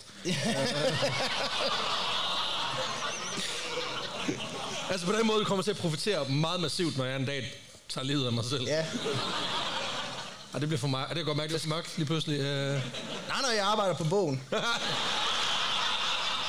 Giver du et heads up på Jeg er lige ved at lave korrektur. Det ville være rigtig fedt, hvis du kunne gøre det i næste uge. Ja. Vi skal lige time det. Jeg skal lige have de sidste ting ud det. Nå, men den her mikronation, som man grundlægger, New Atlantis, øh, den er, som jeg læser det, sådan 50% for lollerens skyld, og 50% et reelt forsøg på at gøre en forskel for naturen. For det er både en måde, hvorpå Lester han kan eksperimentere lidt med grænserne for det moderne demokrati, og så er der også mulighed for at nærstudere livet i havet i det karibiske øhav. Men derudover så siger han også, at øh, det var også en god mulighed for bare at lave noget. Altså, han er meget nyrig på den måde. Ikke? Han sådan, ja, ja, men altså, jeg kan jo ikke købe en fed bil, fordi du ved, jeg bor på en lille ø med sand. Altså, det er lort. Jamen, jeg, jeg kan godt lide, at hans argument for, for, for at starte sin egen nation, det er næsten den samme, som Elon Musk havde for, at han gerne ville i rummet, ikke? Altså, nå ja, men et eller andet skal tiden jo gå med. Altså, men han grundlægger altså... Øh, i den her forbindelse med, øh, med, med, at han laver den her mikronation, så grundlægger han også det, han kalder for The International Marine Research øh, Society, der officielt får hovedkvarter i New Atlantis, og er sådan et institut, der skal arbejde på at rejse penge til at forsøge at redde dyrelivet, før det for alvor er for sent. Skidesvart. Altså at lægge det i en nation, hvor der er ingen, der har postaftaler med. Så Ja. du kan, Jamen, det, det er fucking umuligt. Det kommer vi også lidt til, hvordan øh, postvæsenet kommer til at fungere i. Men det gør de så ikke, kan jeg nærmest. Nej. Nej, okay. Foreshadowing. Det hele, det betaler Lester altså primært for med de her penge, som han har tjent på sin biografi øh, om brormand. Og med det formål, der bliver New Atlantis altså født. Men man kan sige, at det måske ikke... Ja, igen, det er ikke skidesmart at opkalde sit land efter øh, et rige, der, der, der er bedst kendt for at være blevet udslettet. Øh, så det er lidt doomed to fail fra starten af. I modsætning til langt de fleste andre lande og nationer, der skiller New Atlantis så også en lille smule ud. Virkelig. Ja, øh, for de fleste lande, de er jo kendt for at der er, Eksisterer. ja, og der, er- at, at der er land. Okay, Nå, igen, så det der state of mind piss, det var faktisk rigtigt. Ja, lidt, fordi at, øh, der er ikke noget land i New Atlantis. Øh, I stedet så består den af en tømmerflod. så Det er big brain shit, det der. ja, men det er en tømmerflod, som Lester han har bygget derhjemme. Øh, I sin garage ud af bambuspinde, jernrør og stålkabler. Åh oh, nej. Ja. Så det er ikke så meget et land, som det er en flydende etværelses. Men Det er MacGyver. Og den her tømmerflåde, den er nemlig sådan 2,5 meter øh, på den ene øh, længde, og så 9 meter på den anden, så omkring øh, 22 kvadratmeter i alt. Eller det, man i Aarhus vil kalde en stor lejlighed. Det plads, jeg kan strække armene helt ud og dreje rundt. Hvad? ja, det, er, det er jo faktisk lidt idiotisk, der er nogen, der betaler hvad, 8 millioner i København for præcis det samme antal kvadratmeter, når, når, når du får meget billigere penge kan få et helt land. Ja, ja, du skal bare bygge det selv af pap og brædder, og så sejle det ud i Øresund, men altså... Nå ja, det kræver lidt snille og lidt sløjt, men ellers så... Da den her tømmerflåde, den ligesom er, er færdigbygget, der får han så øh, transporteret den fra sit hjem i Coconut Grove i øh, Florida til øh, byen Bluefield på Jamaica, hvorfra han så sejler den ud til en sandbanke, der ligger 10,5 km sydøst for den jamaikanske kyst. Og så sidder han der. Ja, så går han ligesom i land på den her sandbanke, og så siger han dips. Det er min sandbanke, det Der er der. jo ikke nogen, der kan høre ham. Nej. Og så erklærer han, at den her bunke sand, der stikker op over vandoverfladen, den er uafhængig fra nogle nationer, sammen med tømmerflåden, som han lige har tøjet til den. Og den måde, som han har tøjet sit nye land til den her sandbanke på, det er, at han lige har taget en gammel motor med fra hans Ford. Ja, jamen han har skrottet benzinmotoren fra sin gamle bil og, og, og taget med, sådan ligesom dumpet Som den ud. anker. Som, som anker, og dumpet den ud på sandbanken, sådan bund- bundet den fast, sådan, ja, men vi har ikke nogen biler i New Atlantis, så vi har ikke brug for den alligevel. Så, og det må man give ham ret i, altså der, øh, 22 kvadratmeter, det bliver lidt trangt, hvis du skal indlægge en motortrafikvej. Det, Men så igen, nogle gange... Altså, vi er i Jylland for helvede. Altså, du kan altid lige klemme en god, en god motorvej ind, ikke? Det er bare så hyggeligt. Kan lige ligge monark og sådan noget. Det er fedt nok. for den dag i 1965, der er den her sandbanke med, med tilhørende tømmerflåde. Øh, Det her land, om jeg må bede. Ja, ja. Ja, ja. Vi holder det er, formerne. Det er officielt set en uafhængig republik. Ah, så Jo, officielt. jo, jo. Nå, nå, nå, okay. Jamen, det er sgu ikke bare i spøj. Han har råbt i en megafon. Nej, det er helt, Dips! det er helt legit. Hallo? Det er helt legit, fordi Lester, han har loven på sin side i det her. For den her sandbanke, den ligger nemlig lige akkurat ude Ah. i internationalt farvand. Og derfor så er der faktisk ikke noget juridisk i vejen for, at Han kan tage den. han på den her måde bare kan dumpe sådan en halv bil og smide en palle i havet og så sige, helle for det nye land. Altså det... For der er, der er en gammel lov i USA, der fastslår, hvornår du må claime nyt land som dit eget. Og det er selvfølgelig den, vi alle retter os efter. Ja. Ja, altså, naturligvis. Fordi de har atomvåben og sådan noget, ikke? Men altså, Ja, jamen, detalje. Den, jamen, den, er, den er fuldstændig lige så latterlig som... Øh, Som landet. USA. Ja, ja. Øh, den her lov, den hedder The Guano Islands Act. Og det er altså den, som Lester, han støtter sig op af i det her. Guano. Ja. Yeah. Hvis der er folk, der har set Ace Ventura, så ved jeg godt, hvad det her handler om. Ja. Is the poops? Yes. Is the, is the, is the poops from the, from the, the From animals? the, from the birds. Yes. Yes. Fordi den her lov, den siger simpelthen, at du må sige haps på en ø, en sandbanke eller en stor sten ude i internationalt farvand, så længe det lever op til tre kriterier. Regel nummer et. Nummer et. Den må ikke i forvejen tilhøre en anden stat, og det synes jeg er fair nok. Hvis, Jeg, jeg skulle lige sige, jeg tror, der er en russisk præsident, der er en lille smule uenig på den der. Ja, Øh, men laver bare min egen regel. Ja. Laver bare mit eget land. Altså, jeg har det også sådan, altså, det er fair nok, hvis der er nogen, der har taget dips først, så det skal man overholde. First dips, det øh, kommer over alt andet. Shotgun. Du må også claim den, hvis to, der ikke bor andre. Og der kan, det kan jeg også godt lide, fordi det plejer jo normalvis ikke stoppe amerikanerne i at claim noget. Øh, men det gør det jo så alligevel her. Og nummer tre, du må claim den, hvis fugle de er skidt på den. Ja, Hvilken lov passer ikke ind her? ja. Ja, Har han selv taget en fugl med? nej. Nå, han Nej, står bare og venter. Nej, altså nu siger, den! Så! nu siger jeg bare lige sådan, altså fugle, de skider rimelig, altså de skider over det hele. Jo, men det er nu sådan, ser jeg også bare noget, øh, Karim er et ret stort område. Ja, ja. ja Altså. altså. Men altså, der kommer også måger 10 km uden for kysten. Jo, jo, jo. jo. Ja, og måger, de er jo sådan en form for luftens Max Uwe Jensen, ikke? Der skider hvor, øh, alle steder. Eller ham der politikeren forråder. Ja, der var jo. Skatman John. Skatman John, der skulle jo have været nogen dernede, han skulle skide på, ellers så fungerer det ikke. Nej. Men man sagde også engang, at England, det var the empire where the sun never sets. Så kan USA jo hedde the empire where the pigeon always shits. Um, men loven er altså, hvis du sejler ud på havet, du er i international farvand, du ser en overskidt sten, hvor der ikke lige bor nogen, ser det ud til. Og du har altid tænkt, Peterland er sgu meget fed. Ja. Øh, så er det bare med at plante Stars and Stripes, så er det sgu dit. og det lyder jo dybt åndssvagt, men der, men der er faktisk en mening med det. Og nu bliver det, det er lidt sidespring, men jeg ved simpelthen ikke, hvornår vi ellers skal snakke om det her. Øh, for tilbage i 1840'erne og 50'erne, der var en af de allervigtigste ressourcer i hele verden, det var fuglelort. Eller guano, ja. Som det Seems hedder. legit. Ja.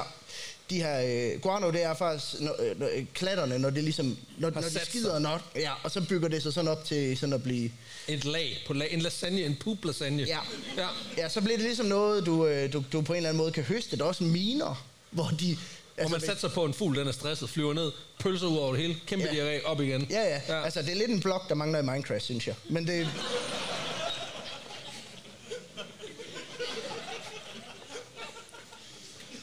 Crapcraft. Det der, man skal bruge en poo-axe? ja, det skulle være den primære ingrediens til at lave puvax.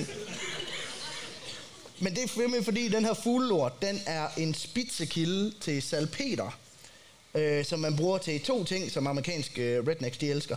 Nemlig krudt til deres guns og gødning til deres marker.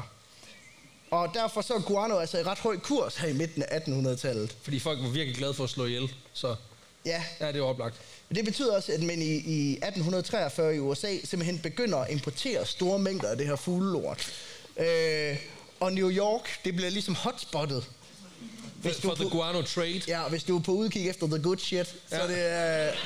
Så du tager til Antwerpen for gode diamanter, og så tager du til New York, hvis du skal have altså mucho, mucho guano. Yes. Ja, Excuse me, dejligt. I am looking for the poop from the bird. Yes. Tag solbrillerne af. Men, altså, I starten af 1950'erne, der importerer USA op imod 760.000 tons fuglelort. Og Det er meget lort. Det er meget lort. øh, og den høje efterspørgsel, det betyder faktisk, at prisen den stiger ret voldsomt. Vi er ude i sådan en tulipanboble 2 på en eller anden måde. Øh, for på det her tidspunkt, der er det her hvide guld, som det også kaldes. Øh, det er oppe på en pris, der hedder cirka 150 dollars kiloet. Altså over 5.500 dollars i nutidspenge. Så før- 35.000 kroner for et kilo lort. Ja. Seems legit. Ja, altså, Og jeg, jeg, det eneste, jeg tænkte, da jeg læste det her, det var, jeg har altid tænkt på det der udtryk med, hvor man siger, ah, men ved du hvad, man er, man er heldig, hvis man bliver skidt på en fugl. Og det, er det, altså, det har da altid undret mig over. indtil du fandt ud af, at der lå Indtil jeg var sådan, 450 holy shit. en fugl kan jo skide på din jakke, og så har du råd til at købe en meget federe jakke. Altså, det... Ja, der er penge i lortet. Ja, præcis. Og øh, hurtigt så udvikler der sig et marked, hvor det er nogle meget få, der sidder på det meste af det her bird poop. Og Det er kontrollerer... altid godt med et godt monopol. Ja. ja. Men har du lyst til at være fuglelortsmonopolkongen? Ja, det kan det. Altså ude fra kiloprisen, så lyder det sgu da ret fedt. Altså du skal bare ikke have fingrene i, altså, i dejen, så at sige. Øh, det har jeg folk til at gøre det beskidte arbejde, bogstaveligt talt. Men også, altså, at skulle ud på en eller anden Ja, vindblæst øh, sten midt ude i Stillehavet, og så bare stå og skrabe møg af, det virker. Det er et lortejob. ja Det der. det er et lortejob. Det er også primært derfor, at de sejlede til, til Kina og tog slaver, og så fik dem til at gøre det. Det er bare ikke sjovt. Øh, Nej, nej, nej. Nej, det var ikke det, det, var, ikke- det er bare Det var ikke en joke. Altså, Ja. det er bare tragisk. Altså. øhm, men der udvikler sig i hvert fald ja, det her marked, og det, det, det fører til, at der opstår en enorm frygt for, at man i USA pludselig skal løbe tør for for pølser. Og Øh. der, der ved jeg jo godt, hvad amerikanerne de gør, når de, når de begynder at være i fare for mangel på naturressourcer. Så Jeg tror, det er ved at være tid til at udbrede en demokrati her. Mm. Kan I fornemme det? Ja, Og man kan sige, hvis, øh, hvis de går efter der, hvor der er fuglelort, så good luck type røn. Er ikke bygget andet. Men øh, derfor så underskriver præsident Franklin Pierce i 1856 den her The Guano Islands Act. Og dermed så bliver det muligt for amerikanske statsborgere at tage ejerskab over de øer, som endnu ikke har nogen ejermand, men som er, Fuld af lort. som er fuld af lort, simpelthen. Og faktisk så giver den her lov også, præsident, øh, også præsidenten lov til simpelthen at sende militæret ind, hvis der, hvis der er andre lande, der efterfølgende lige prøver at sige... Øh, Det er vores lort. Ja, Nej, det er vores lort. ja, og ved du hvad, vi plukker dig, hvis du tager vores lort. Det værste er, at du ved, at der er en eller to soldater mindst, der har skulle lade livet i sådan en eller anden the, the, uheldigt, the uheldigt håndgemæng. Ja. på en eller anden ej, 12 et eller andet sted. Hvor der, der, ej, det er skrækkeligt. Tænk sig at skulle miste livet på den måde. Ja, jamen, der kommer faktisk et par krige ud af det her også. Øhm, det er ikke lige noget af det, jeg vil komme ind på, men det gør der. øhm, men på den måde, så vil de her øer simpelthen komme til at indgå som en del af det amerikanske territorie. Og alt i alt, der, er- altså det er ikke sådan, så bliver det den 52. stat, så bliver det stenen ude ved Jamaica. Øhm, men det bliver sådan bare en officiel del af territoriet, uden at det egentlig er en stat. Ja, ja, men det er jo lige meget, fordi det er bare ressourcer. Det er Ja. bare, Alt i alt, så hen over årene, der fører den her lov til, at amerikanerne får kontrol over 94 øer, hvor 66 af dem ender med at blive anerkendt officielt som amerikansk territorie af andre lande også. Men det er simpelthen den lov, som Lester han bruger til at claim den her sandbanke. Helt konkret så erklærer han, at den ubeboede halvdel af hans tømmerflåde, det er amerikansk territorie, og den beboede, det er øh, den selvstændige republik. Så, øh, så den fede side, den fede side det, er, det er et selvstændigt land. Men man kan så også sige, hvis du, hvis du gerne vil være et rigtigt land, og tage seriøst som et rigtigt land, så skal du have to ting på plads. nationalsang. Ja, du skal have et flag, Ja, ja, ja, ja, selvfølgelig. og du skal have en grundlov. En grundlov. En ja, grundlov. Ja, ja, selvfølgelig. Og så nationalsangen, den kommer bagefter. Men der kan du altid skrive noget på øh, hammer, hammer, fedt eller sådan Ja, ja. Skatman. Fordi at du skal, man kan sige, du skal have nogle flag på, på kagen og noget at læse op af, når dit land holder fødselsdag på grundlovsdag. Ikke? Så øh, det skal New Atlantis selvfølgelig også have. Og for lige at tage flaget først. Der er, han, der er Lester så heldig, at landets first lady, nemlig hans kone Doris, Er hun med? ja ja, og hun har det store symaskinkørekort. Hun er sgu rimelig færm til at sy, så hun bikser hurtigt en national klud sammen med nogle gamle stykker sejl, som de lige har liggende. Og det bliver til et flag, der sådan nærmest er kvadratisk, øh, med en mørkeblå baggrund, og så sådan en stor guldtrekant midt i. Og Lester, han synes, det er fucking fedt, det her flag. Han, siger- han, Det bliver også bare, fordi han har haft stiv gøj, siden han claimede det der land. Ja, ja. Men det er også bare, altså, jeg siger ikke, hun er en golddigger, vel, men det der med, at hun har altså skulle høre på meget mindre værtskompleks igennem årene, mm. og så endelig, så rammer han den lige i røven. og nu er der penge og sikkerhed og tryghed, og nu kan vi bare leve livet. Ja, ja. Og så bliver han fucking bims. Så er han bare sådan lidt, prøv at høre, vi laver et tiny house, ikke på jul, men på olietønder, og så bare ud, der hvor der ikke er andre, så er du fanget med mig. Ja. Og du kan ikke flygte, for du kan ikke tage landet med dig jo. Hvordan skal vi dele det? Nej, og så er vi selvstændige, fordi der er en fugl, der er skidt der. Ja, det er, Ej, hende, mand. Det, ja, men han er helt oppe at køre over det her land, som hans Ja, egen. Betsy Ross på den her måde har, har strikket sammen. Så han smiler over hele bæret, da han endelig hejst det til tops i... Øh, han kører fuld flag. ja. Og der blæser det så. der blæser Men jo. det så. Han kan stå og kigge op på det. Smukt blæser det i den kraftige havvind. Åh, nej. Det mås- blæser måske faktisk lige smukt nok. Øh, for det river sig løs, og Nå. så kan han sådan set stå tilbage og se, hvordan hans nye nationalsymbol det forsvinder ud over horisonten. Det kunne være et tegn på, at det her er en fucking dårlig idé. Ja, måske lidt. Øh, man kan også sige, at Danmark blev for alvor født, da Dannebro faldt ned i, i, i Letland, så det er ikke skide godt, ja, når nationalfanen den, øh, den skrider, inden projektet rigtig er gået i gang. Ej, selv kluden har givet op, ikke? ja. ja, og så kombineret med navn, det, det tyder ikke godt, det her. Yes. Lester, han får selvfølgelig Doris til lige at hive sygkittet frem igen, og så lave endnu en, som er, som er fuldstændig main til det tidligere. Og da han har fået det op i flagstangen, der smiler han over hele bæret, Nej, nej, nej, nej, nej, Peter. Nej, fordi... lige indtil den også flyver væk. Nej, nej. Oh. Og så kan han stå der og kigge ud over horisonten og se, at det flag, det flyver ud over som sådan en dementor. Der, øh, Efter det andet flag. så er det frem med sygemaskinen igen, Doris. Det, øh, Hvor mange rester har de lige af sejl? at, øh, det ved jeg, ikke. jeg, håber, jeg ved ikke, om de har flere, fordi at det tredje flag, det bliver der. Til gengæld så har de ikke noget sejl, nu kan de komme hjem. Nej. Ja. Øh, Lester selv, han mener, grund til, at de flyver væk, det er, fordi han ikke binder dobbeltknud. det gør han tredje gang, og det lykkes. Så det... Ja. Men så er fladet ligesom på plads, så er den løst. Nu har vi noget, vi kan sætte i kagen. Altså, du, han er jo en fucking sådan trailerbums. Bare, bare lidt mere eksotisk. øhm, men så er der jo hele grundlovsdelen. Det skal der også styre på, ikke? Der skal skrives. Ja, det kan være lidt af en mundfuld at lave en grundlov. Øh, nu, nu ved jeg ikke, om der er nogen her, der har prøvet at skrive en grundlov før. Øh, Where all my grundlovs peeps at. Altså, ja, jeg hilser at sige, det er svært. det ved du fra din egen mikronation. Ja, ja, ja, Petterland.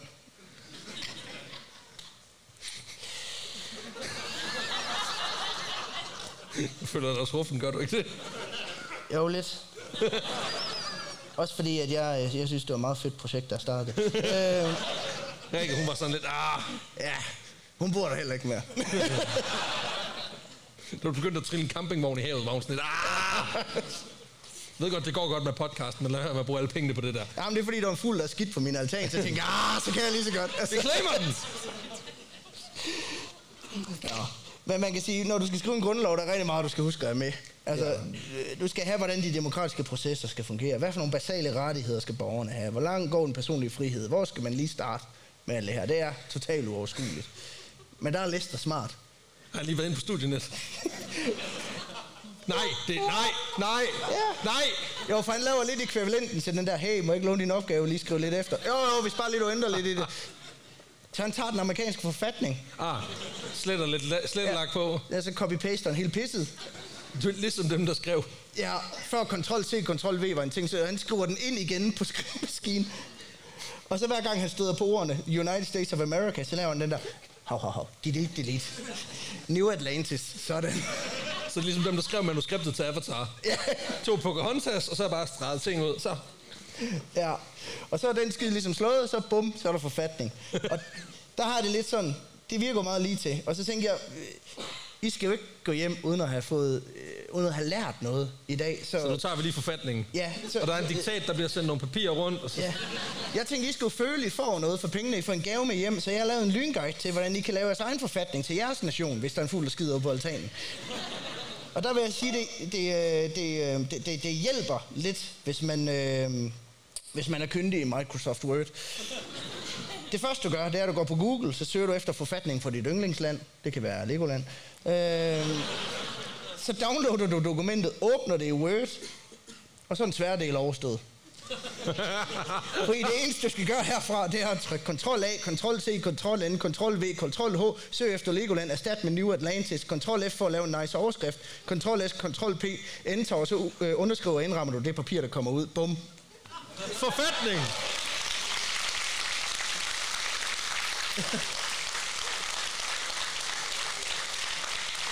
Ja, Altså, der er jo brownie-opskrifter, der er sværere end det der. ja, ja. Nu synes jeg ikke, du skal gå Valdemars ro i bedene. Sådan skriver du en, for, et, et forfatning til et diktatur. Der er bare, jeg bestemmer. Der står bare mig. Forfatningen i New Atlantis er simpelthen ord for ord den samme som den amerikanske. Øh, men på den anden side, hvis man godt kan lide loven i USA, så er, Det er jo også det, er jo også det bedste land, må du forstå. ja, ja, det er klart. Ja, det kan, altså, jeg kan nærmest ikke se, hvad der er galt med det land. Nej, det ved jeg heller ikke. Nej, men Jeg kan godt høre, at nogen der griner. Jeg fatter heller ikke lige. Hvad der foregår. være. Man må have sin egen gun. Det er jo meget fedt. Præcis. Jeg kan ikke se, hvad der skulle gå galt det. Nå. I alt, så er der seks indbyggere i New Atlantis. Du må også have en gun i New Atlantis i øvrigt. Øhm, og det, det ved jeg ikke, om der sker noget med. Altså, der, der kommer aldrig... Der sker ikke nogen ulykker på den øh, konto. Lige på den konto der. Men øh, der er seks indbyggere i New Atlantis på det her tidspunkt. Det inkluderer Lester selv, der selvfølgelig har givet sig selv titlen som præsident. Så er der hans kone, First Lady Doris. Og så er der parrets to døtre, Anne og Hillary. Nej. Og, Hvorfor er de med? Altså, jo, jeg ved godt, det ville være mere uansvarligt at efterlade dem på en strand. men, men det lyder bare ikke som den fede nation, far har banket op ud i haven. nej, Far, kan vi ikke bo i USA? We have USA at home. men øh, begge døtrene, de får så de fornemme titler som Lady of the Golden Sands. Og der vil jeg bare lige påpege, at Golden Sands, det er også navnet på den by i Bulgarien, der minder meget om Sunny Beach. Så dermed så titlen uh, Lady of the Golden Sands kan lige så godt betyde grevinde af Randers, og det synes jeg er meget... Uh... Jeg nægter at høre på den slags besmudselse af min gamle... Jeg har, jeg har lavet en regel for mig selv. Hver gang vi laver live show, så skal jeg lave en Randers joke, bare fordi jeg ved, at han bliver sur.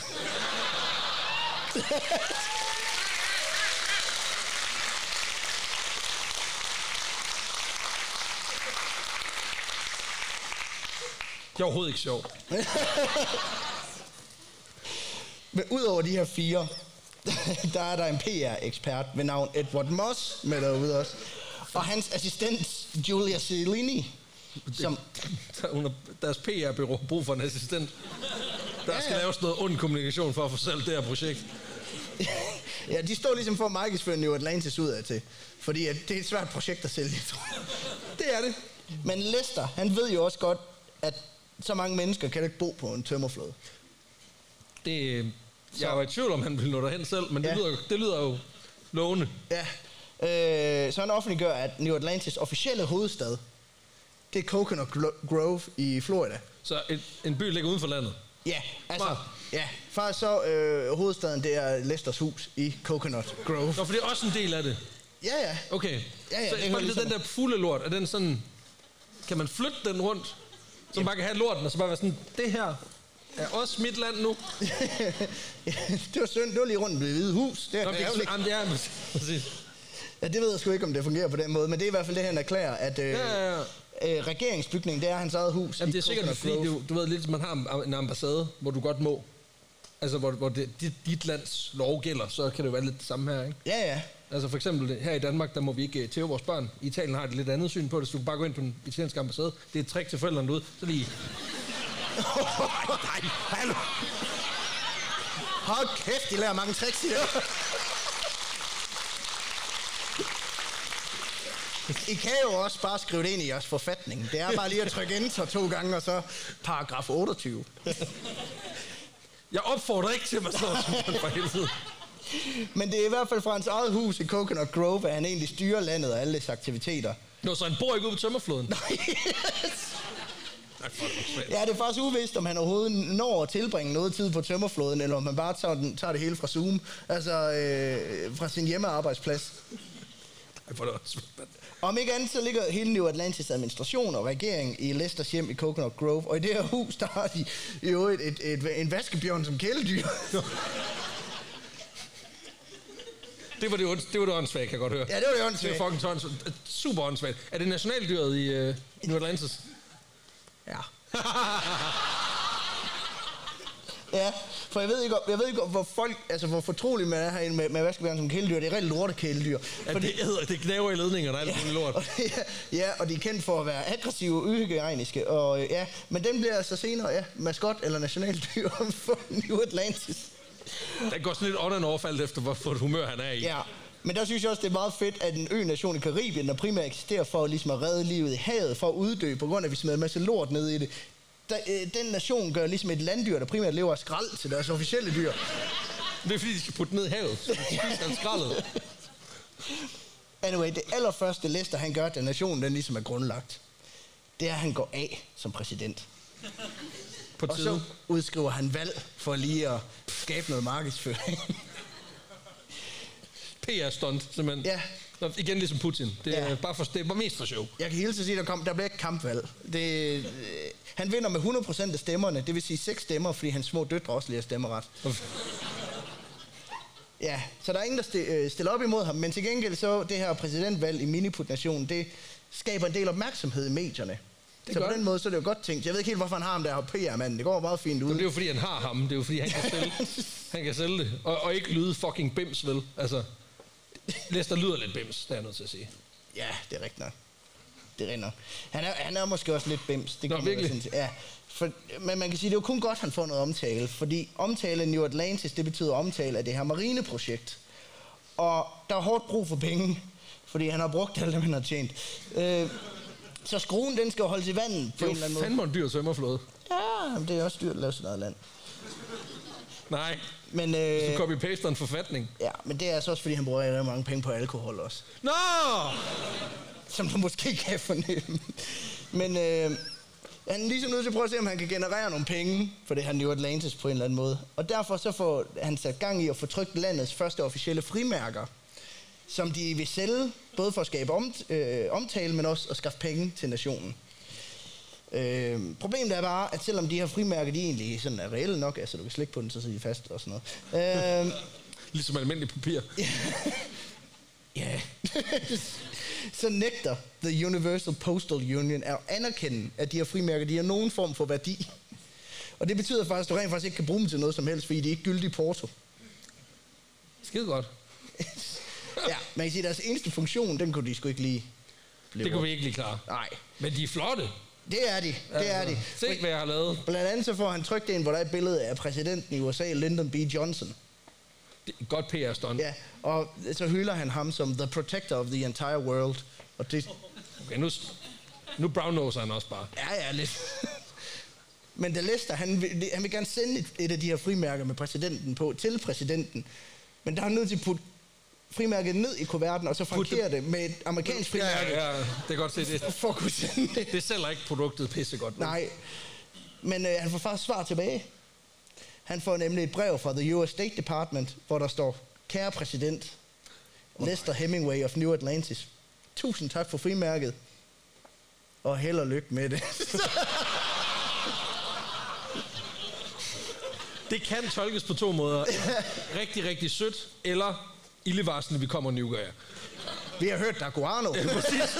Vi hørte, du har masser af lort ude på den her sandbanke, så prepare. Men det er faktisk den, den eneste officielle anerkendelse, en mikronation nogensinde har fået fra et statsoverhoved. Det er også en af de største. Ja, ja, men man kan så også sige, at det, øh, ja, det er så også lidt ildevarslende. Sådan, ja, og så, det, det findes ikke så længe, så vi kan lige så godt anerkende dig som præsident. En anden måde, han genererer penge på, det er ved at forsøge at få folk til at investere i sin lille nation. Det gør han primært ved, at han går i byen, drikker sig ham og lam, og tilbyder dem, han møder på baren, at de kan give ham nogle penge, og så til gengæld så får de så titlen som Lord eller Lady of the Golden Sands. Og Det det er der, ved, ligesom de der, der sælger, du ved, lordtitler på internettet, fordi du kan få et lille stykke Skotland. ja, Ja, det, apropos, vi er jo, vi er jo faktisk officielle lords. Ja. Courtesy af en lytter, som har brugt alt for mange penge på at, gøre, på at købe et lille stykke jord i Skotland til os. ja, men der- jeg er bare glad for, at jeg ikke er Lord of the Golden Sands, vil jeg sige. Konge af Randers. Det har du. Den titel har du i forvejen. Det var to, og det var rigeligt. Men det her tilbud, som han giver på de her barer, det er der angiveligt en del, der faktisk tager imod. Nok fordi ideen om at få en titel, der er ekvivalenten ja, til dronning af Randers, den er nem at sælge kl. 3 om natten. Øh, til fire piger, der stangstyrer Bacardi Breezer, ikke? Også hvis han lige kan sælge den med en shotbakke også. Hvis I drikker, du ved, hvis du giver mig 12 dollars, og så drikker de her 10 som bukke shots. Og så tillykke med konfirmationen. Så, øh, For det er en Randers joke igen, eller hvad?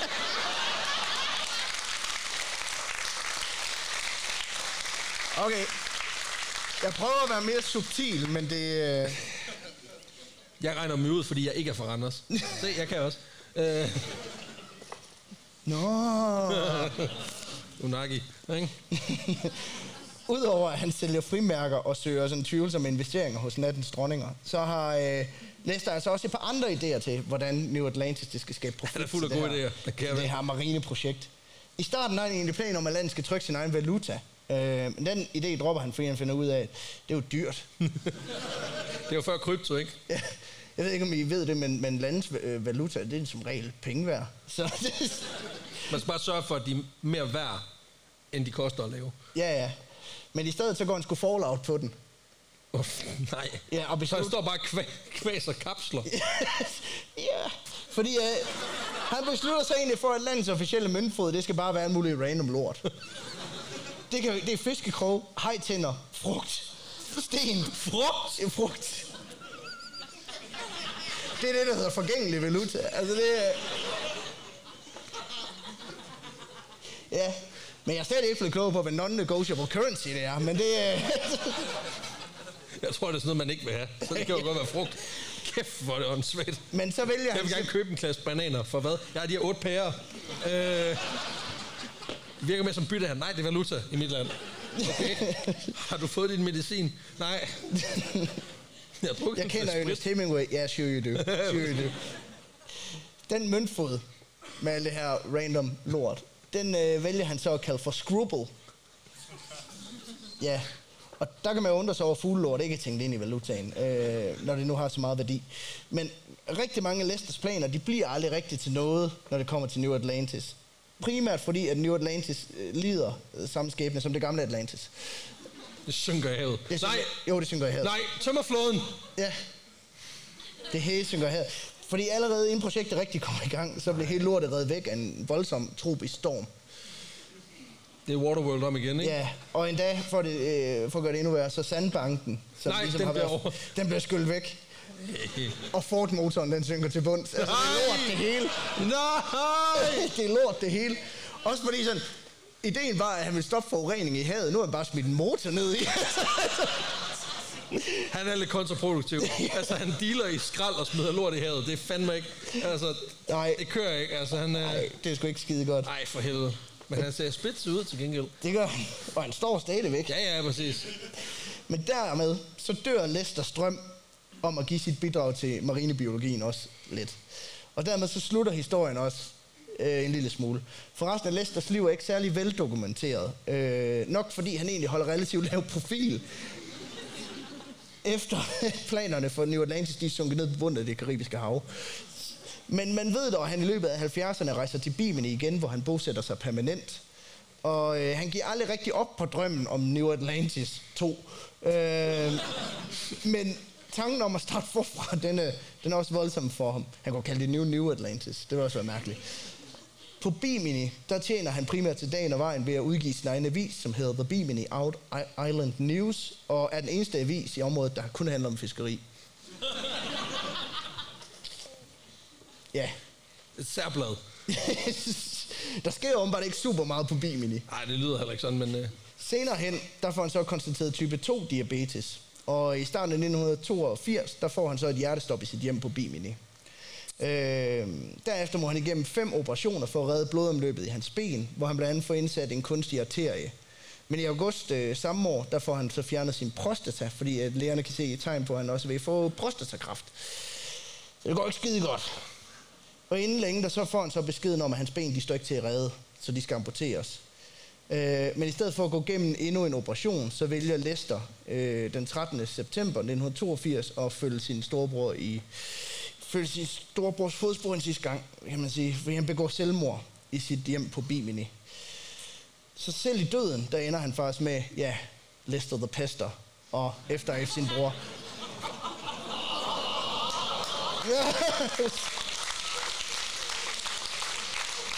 Den deler vandene, den deler vandene. ja, lidt. Jeg skulle også sige, at fandme også en downer lige at lukke på her, altså.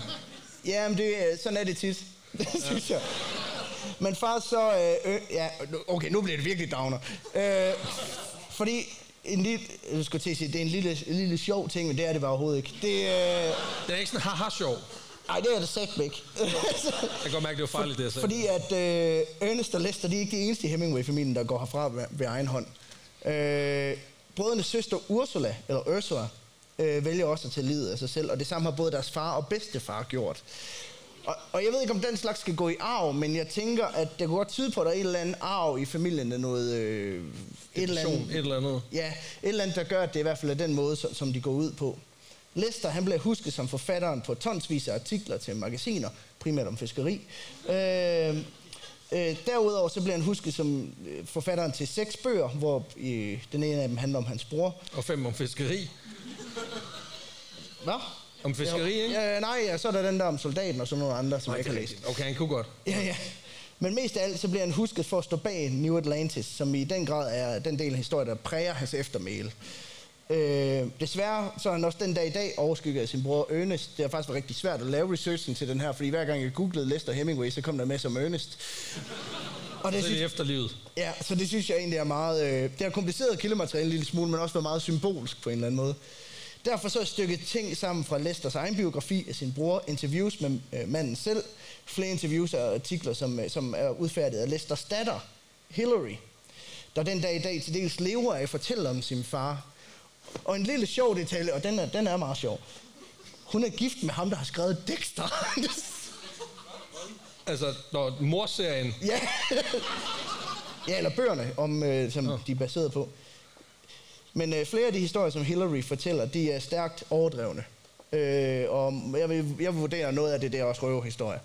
Øh, men om ikke andet, så hun der arvet sin fars evne til at formidle en god historie. Men det var simpelthen historien om Lester Hemingway, der virkelig gerne ville være Ernest Hemingway, men aldrig rigtig blev det. Til gengæld blev han præsident. Nå, Skal jeg? vil du, øh, Skal jeg ikke gøre det? vil du gøre det? Ja, ja. Nå,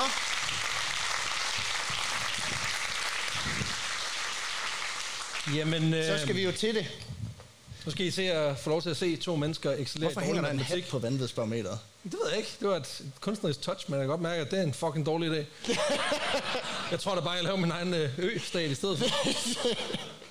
Den kommer til foråret. Det kan øhm, det er jo sådan, at Lige vi- efter bogen, jeg har præcis. skrevet om ham. Når vi, Ja, øhm, det er sådan, når vi optræder live, så... For helvede. Når vi optræder live, så er det sådan, at øh, normalt så, så rangerer vi jo på vanvidsbarometeret, men vi vil jo også gerne have, at, øh, at I også er lidt med. Øh, så det bliver sådan, at øh, vi hver især kommer, at give, øh, kommer til at give 1-5, mm. øh, og så klapper vi den sgu hjem. Så, øh, Så får I lov at give 0 til 10. Ja, lige Så præcis. Så, så klapper I, og så længe, så tæller vi op, og når I ligesom holder op, så tænker vi... By the power of math finder vi ud af. Det ender den på. Ja, eller du ved, når den ligger lige på webben, så kan, Ja. råber vi bare et tal rigtig højt. Og så, er det så det er sådan en form for diktatur, der er forklædt som demokrati. Nå, vildskab. Hvor Ja. vild er historien? Oh, den er svær. Jeg synes jo, altså han har, han har jo rimelig meget fart på. Og på en eller anden måde, så, så hele forhistorien gør, at det slet ikke... Det bliver meget underspillet, hvor bims det er at lave sin egen nation ved at vidderligt bare tage en tømmerflåde, lægge den ud i, Ja. i, i Karibiske hav og sige, så er det et land nu, så laver jeg her. Se, Ja. se hvad jeg kan. Jamen, det er Øhm, rigtigt. Jeg vil godt give ham 3. Jamen, jeg tror, jeg tror, jeg er på en 4, for jeg synes egentlig, det er åndssvagt. Så det det på er- den der gode måde, ikke? Så det er syv forslag, Lige og så er det jo jeres tur. Så vi Så siger I klapper 1, bare. 1, 2, 3, 4, 5, 6, 7, 7. 7. Så det er 14. IH skrev du. Ja, ja. Hold nu kæft. I, hvor var den hvor ild. LOL faktor. Det er det. Altså, øh, Der er meget med folk, der dør og får, mister benene og... Og Ja. utrolig lidt om marinebiologi. det, det kommer ikke jeg vil sige, der var faktisk meget mere om marinebiologi med i den originale, men så var jeg nødt til at skære den ned. Åh. Og så var jeg sådan, ah, det er fedt det er øen. kedeligt. Det er fedt med øen. Jamen, jeg vil sige, jeg synes, den, jeg synes, den er okay morsom, men jeg tror, jeg er, fordi der er så meget død ødelæggelse på en eller anden måde, så tror jeg, jeg er, mere på, jeg er på en tor. Ærligt. jeg vil godt give den 3. Yes, så det er en femmer for os. Men det er bare fordi, at jeg... Øh, jeg tror, at der er nogen i min familie, der måske godt kan relatere. Nej. Øh, Ej, jeg vil godt give den, jeg vil godt give den 4, men det er fordi, at jeg, jeg, jeg faktisk blevet overrasket, da jeg læste den over, hvor, hvor, hvor Altså, jeg, jeg kendte ikke den her historie, forud, øh, før jeg lavede den. Og jeg blev meget overrasket over, hvor meget jeg selv morede mig over at sidde og skrive den. Og det synes jeg som regel er et rigtig godt tegn. Så jeg giver en 2, og du giver en 4. Ja, Og så får I lov til at klappe. Så vi tæller fra 1, 2, 3, 4, 5, 6, 7, 8, hvad fuck, 9? Nej, nej, ikke 9, nej. Nej, nej, der er også nogen, der dør. jeg har ikke stoppet folk før nu. Nå, 14 igen. Ja. Ikke? Du spørger mig. Et, I, I, igen. Skide godt. Uniqueness. Jamen altså... Det, her, det, det kommer til at få mig til at fremstå som en kæmpe fucking nørd, men det er jo ikke den eneste møbkonvention. For dem er der jo et par stykker af. Ja, Og jeg ja. ved, at de holder en årlig konvention, faktisk. Peterland. Og af en eller anden sindssyg årsag, så ligner halvdelen af dem sådan nogle afrikanske diktatorer med sådan et suit med øh, altså militærordner på. Og de ligner alle sammen, de har super meget instant mm. energy. Og det er jo ikke noget galt i. Men det er mere det der med, når man konverterer sin mors kælder til, til en mikronation. Ja. Hvor nationaldrinken er Pepsi. Så øh, Altså, man kan også sige, at hele, hele hans gig, hele hans ting, det, Det er er, jo, det, det, det er, han prøver på at være sin bror. øh, og det gør jo en, det gør tæller jo ikke særlig unik. Så øh, jeg vil godt give ham to. jeg er også på en to, så det er fire for os. Vi tæller. 1, 2, 3, 4. I er enige? I må godt vælge noget andet, end det vi siger. Indflydelse. Ja, øh, et. Det der. øhm, Ja, på en eller anden måde har man jo lyst til at give ham mere, men, men vi er også bare nødt til at anerkende, at, øh, at du er jo... det er fordi, du ser det ud fra et dansk perspektiv, og ikke et, ud fra et New Atlantisk. Okay, jeg tænker en toer, faktisk. Øh, øh, jamen, det bliver, det, jeg vil faktisk nødt til at anerkende øh, præmissen lige en smule på det der. Så det er en toer for mig. Ja, det, øh, jeg vil også godt give ham to, men det er primært fordi, at han er den bedste kilde til information om Ernest Hemingway, som til gengæld er en kæmpe fucking big deal. så igen, så, ja, så er det sgu Ernest, der gør, at han lige får et ekstra. Perfekt. Jamen, øh, fire for os. En, to. Okay. Sådan. Det giver også 14. Hvad fuck, hvad det for noget? Så er der ekstra spice. Så jeg synes jo, han er en spicy boy. Men det er han jo også. Den kære Lester. Altså, jeg synes fandme, at synes, der er god spicy copy-paste hele sin forfatning. Det synes jeg er... Ja, det kan. Men det gjorde faktisk øh, danske nazistparti, det gjorde det jo også bare. De tog også bare den tyske var sådan lidt... Den er sgu god, den der med fremmedhed. Ja, ja. Den tager vi. Det er fint Kæft, nok. men solbrænderne er også meget fed. Præcis. Præcis. Ej, jeg, jeg, også, jeg synes også, han er sgu rimelig hurtig. jeg vil øh, give ham fire. Ja. Også, bare- nej, prøv at høre, han jager nazister på en tømmerflåde. Det er også, det er også rimelig fucking hurtigt, så jeg er altså også på en fire. Men finder fem. aldrig nogen. Ja. Nej, det er pisse lige meget. Det er, mere, det, det er A for effort, ikke? Så det er, det er fire for mig. Ja. Fire for dig. Fire for mig også. Og så er det jo her, der skal. Så 1, 2, 3, 4, 5, 6, 7, 8, 9, 10. Ah! Ja. 9,5. Ej, nej, nej, nej, det der, prøv at. Der er altid en eller anden psykopat, der prøver. Typisk er det en, der sidder derude, men nu stopper du. Okay, prøv at, hvis, hvis folk er på en 10, så klap nu. Nej, det er ikke... 9, 9, 9, 9, 9. Det var det hårdt. nu spørger vi ham herovre igen. Jeg kan godt fornemme, det var... Det var, det var han, er, han er på, altså det virkede ubehageligt for dig første gang, det kan jeg godt se. Hold kæft, men nu falder helt lortet fra hinanden her. Det er ligesom forfatningen, det er helt galt. Sådan der. Du så stille, og, og så skal vi jo så til det. det er 28, det er 36, 42, 59. Ikke? Jamen, øh, Og altså, hvis man går igennem vores live show, så ligesom hører live-optagelsen, så kan man altid høre, at jeg spørger, er det, er, er det ikke rent nok? Og det kan godt virke som om, at det er mig, der genbruger, eller men det er bare, jeg, jeg ved det ikke. nej, vi får Barometer Bjarke, han skal nok rette os, så alt er godt. Yes. Det bliver simpelthen 59 Ja. til øh, den kære øh, Lester Hemingway. The Lesser The Hemingway. Lesser Hemingway. Der er en titel. Der er en titel. Jamen altså, easy. Og det var sgu egentlig det, vi har til jer i aften. Øhm, det er jo sådan, at øh, nu er Corona Times over, så hvis der er nogen, der gerne vil øh, mødes og snakke efter show, så er vi lige ude på den anden side af dørene derude. Ja. Og ellers så øh, tusind, tusind tak. Tusind tak, fordi vi måtte komme og underholde for jer. Tusind tak, fordi det endelig kunne lade sig gøre. Ja, for helvede, mand. Så skrål. Tusind, tusind tak for i aften. Ja. Vi ses. Moin. Moin.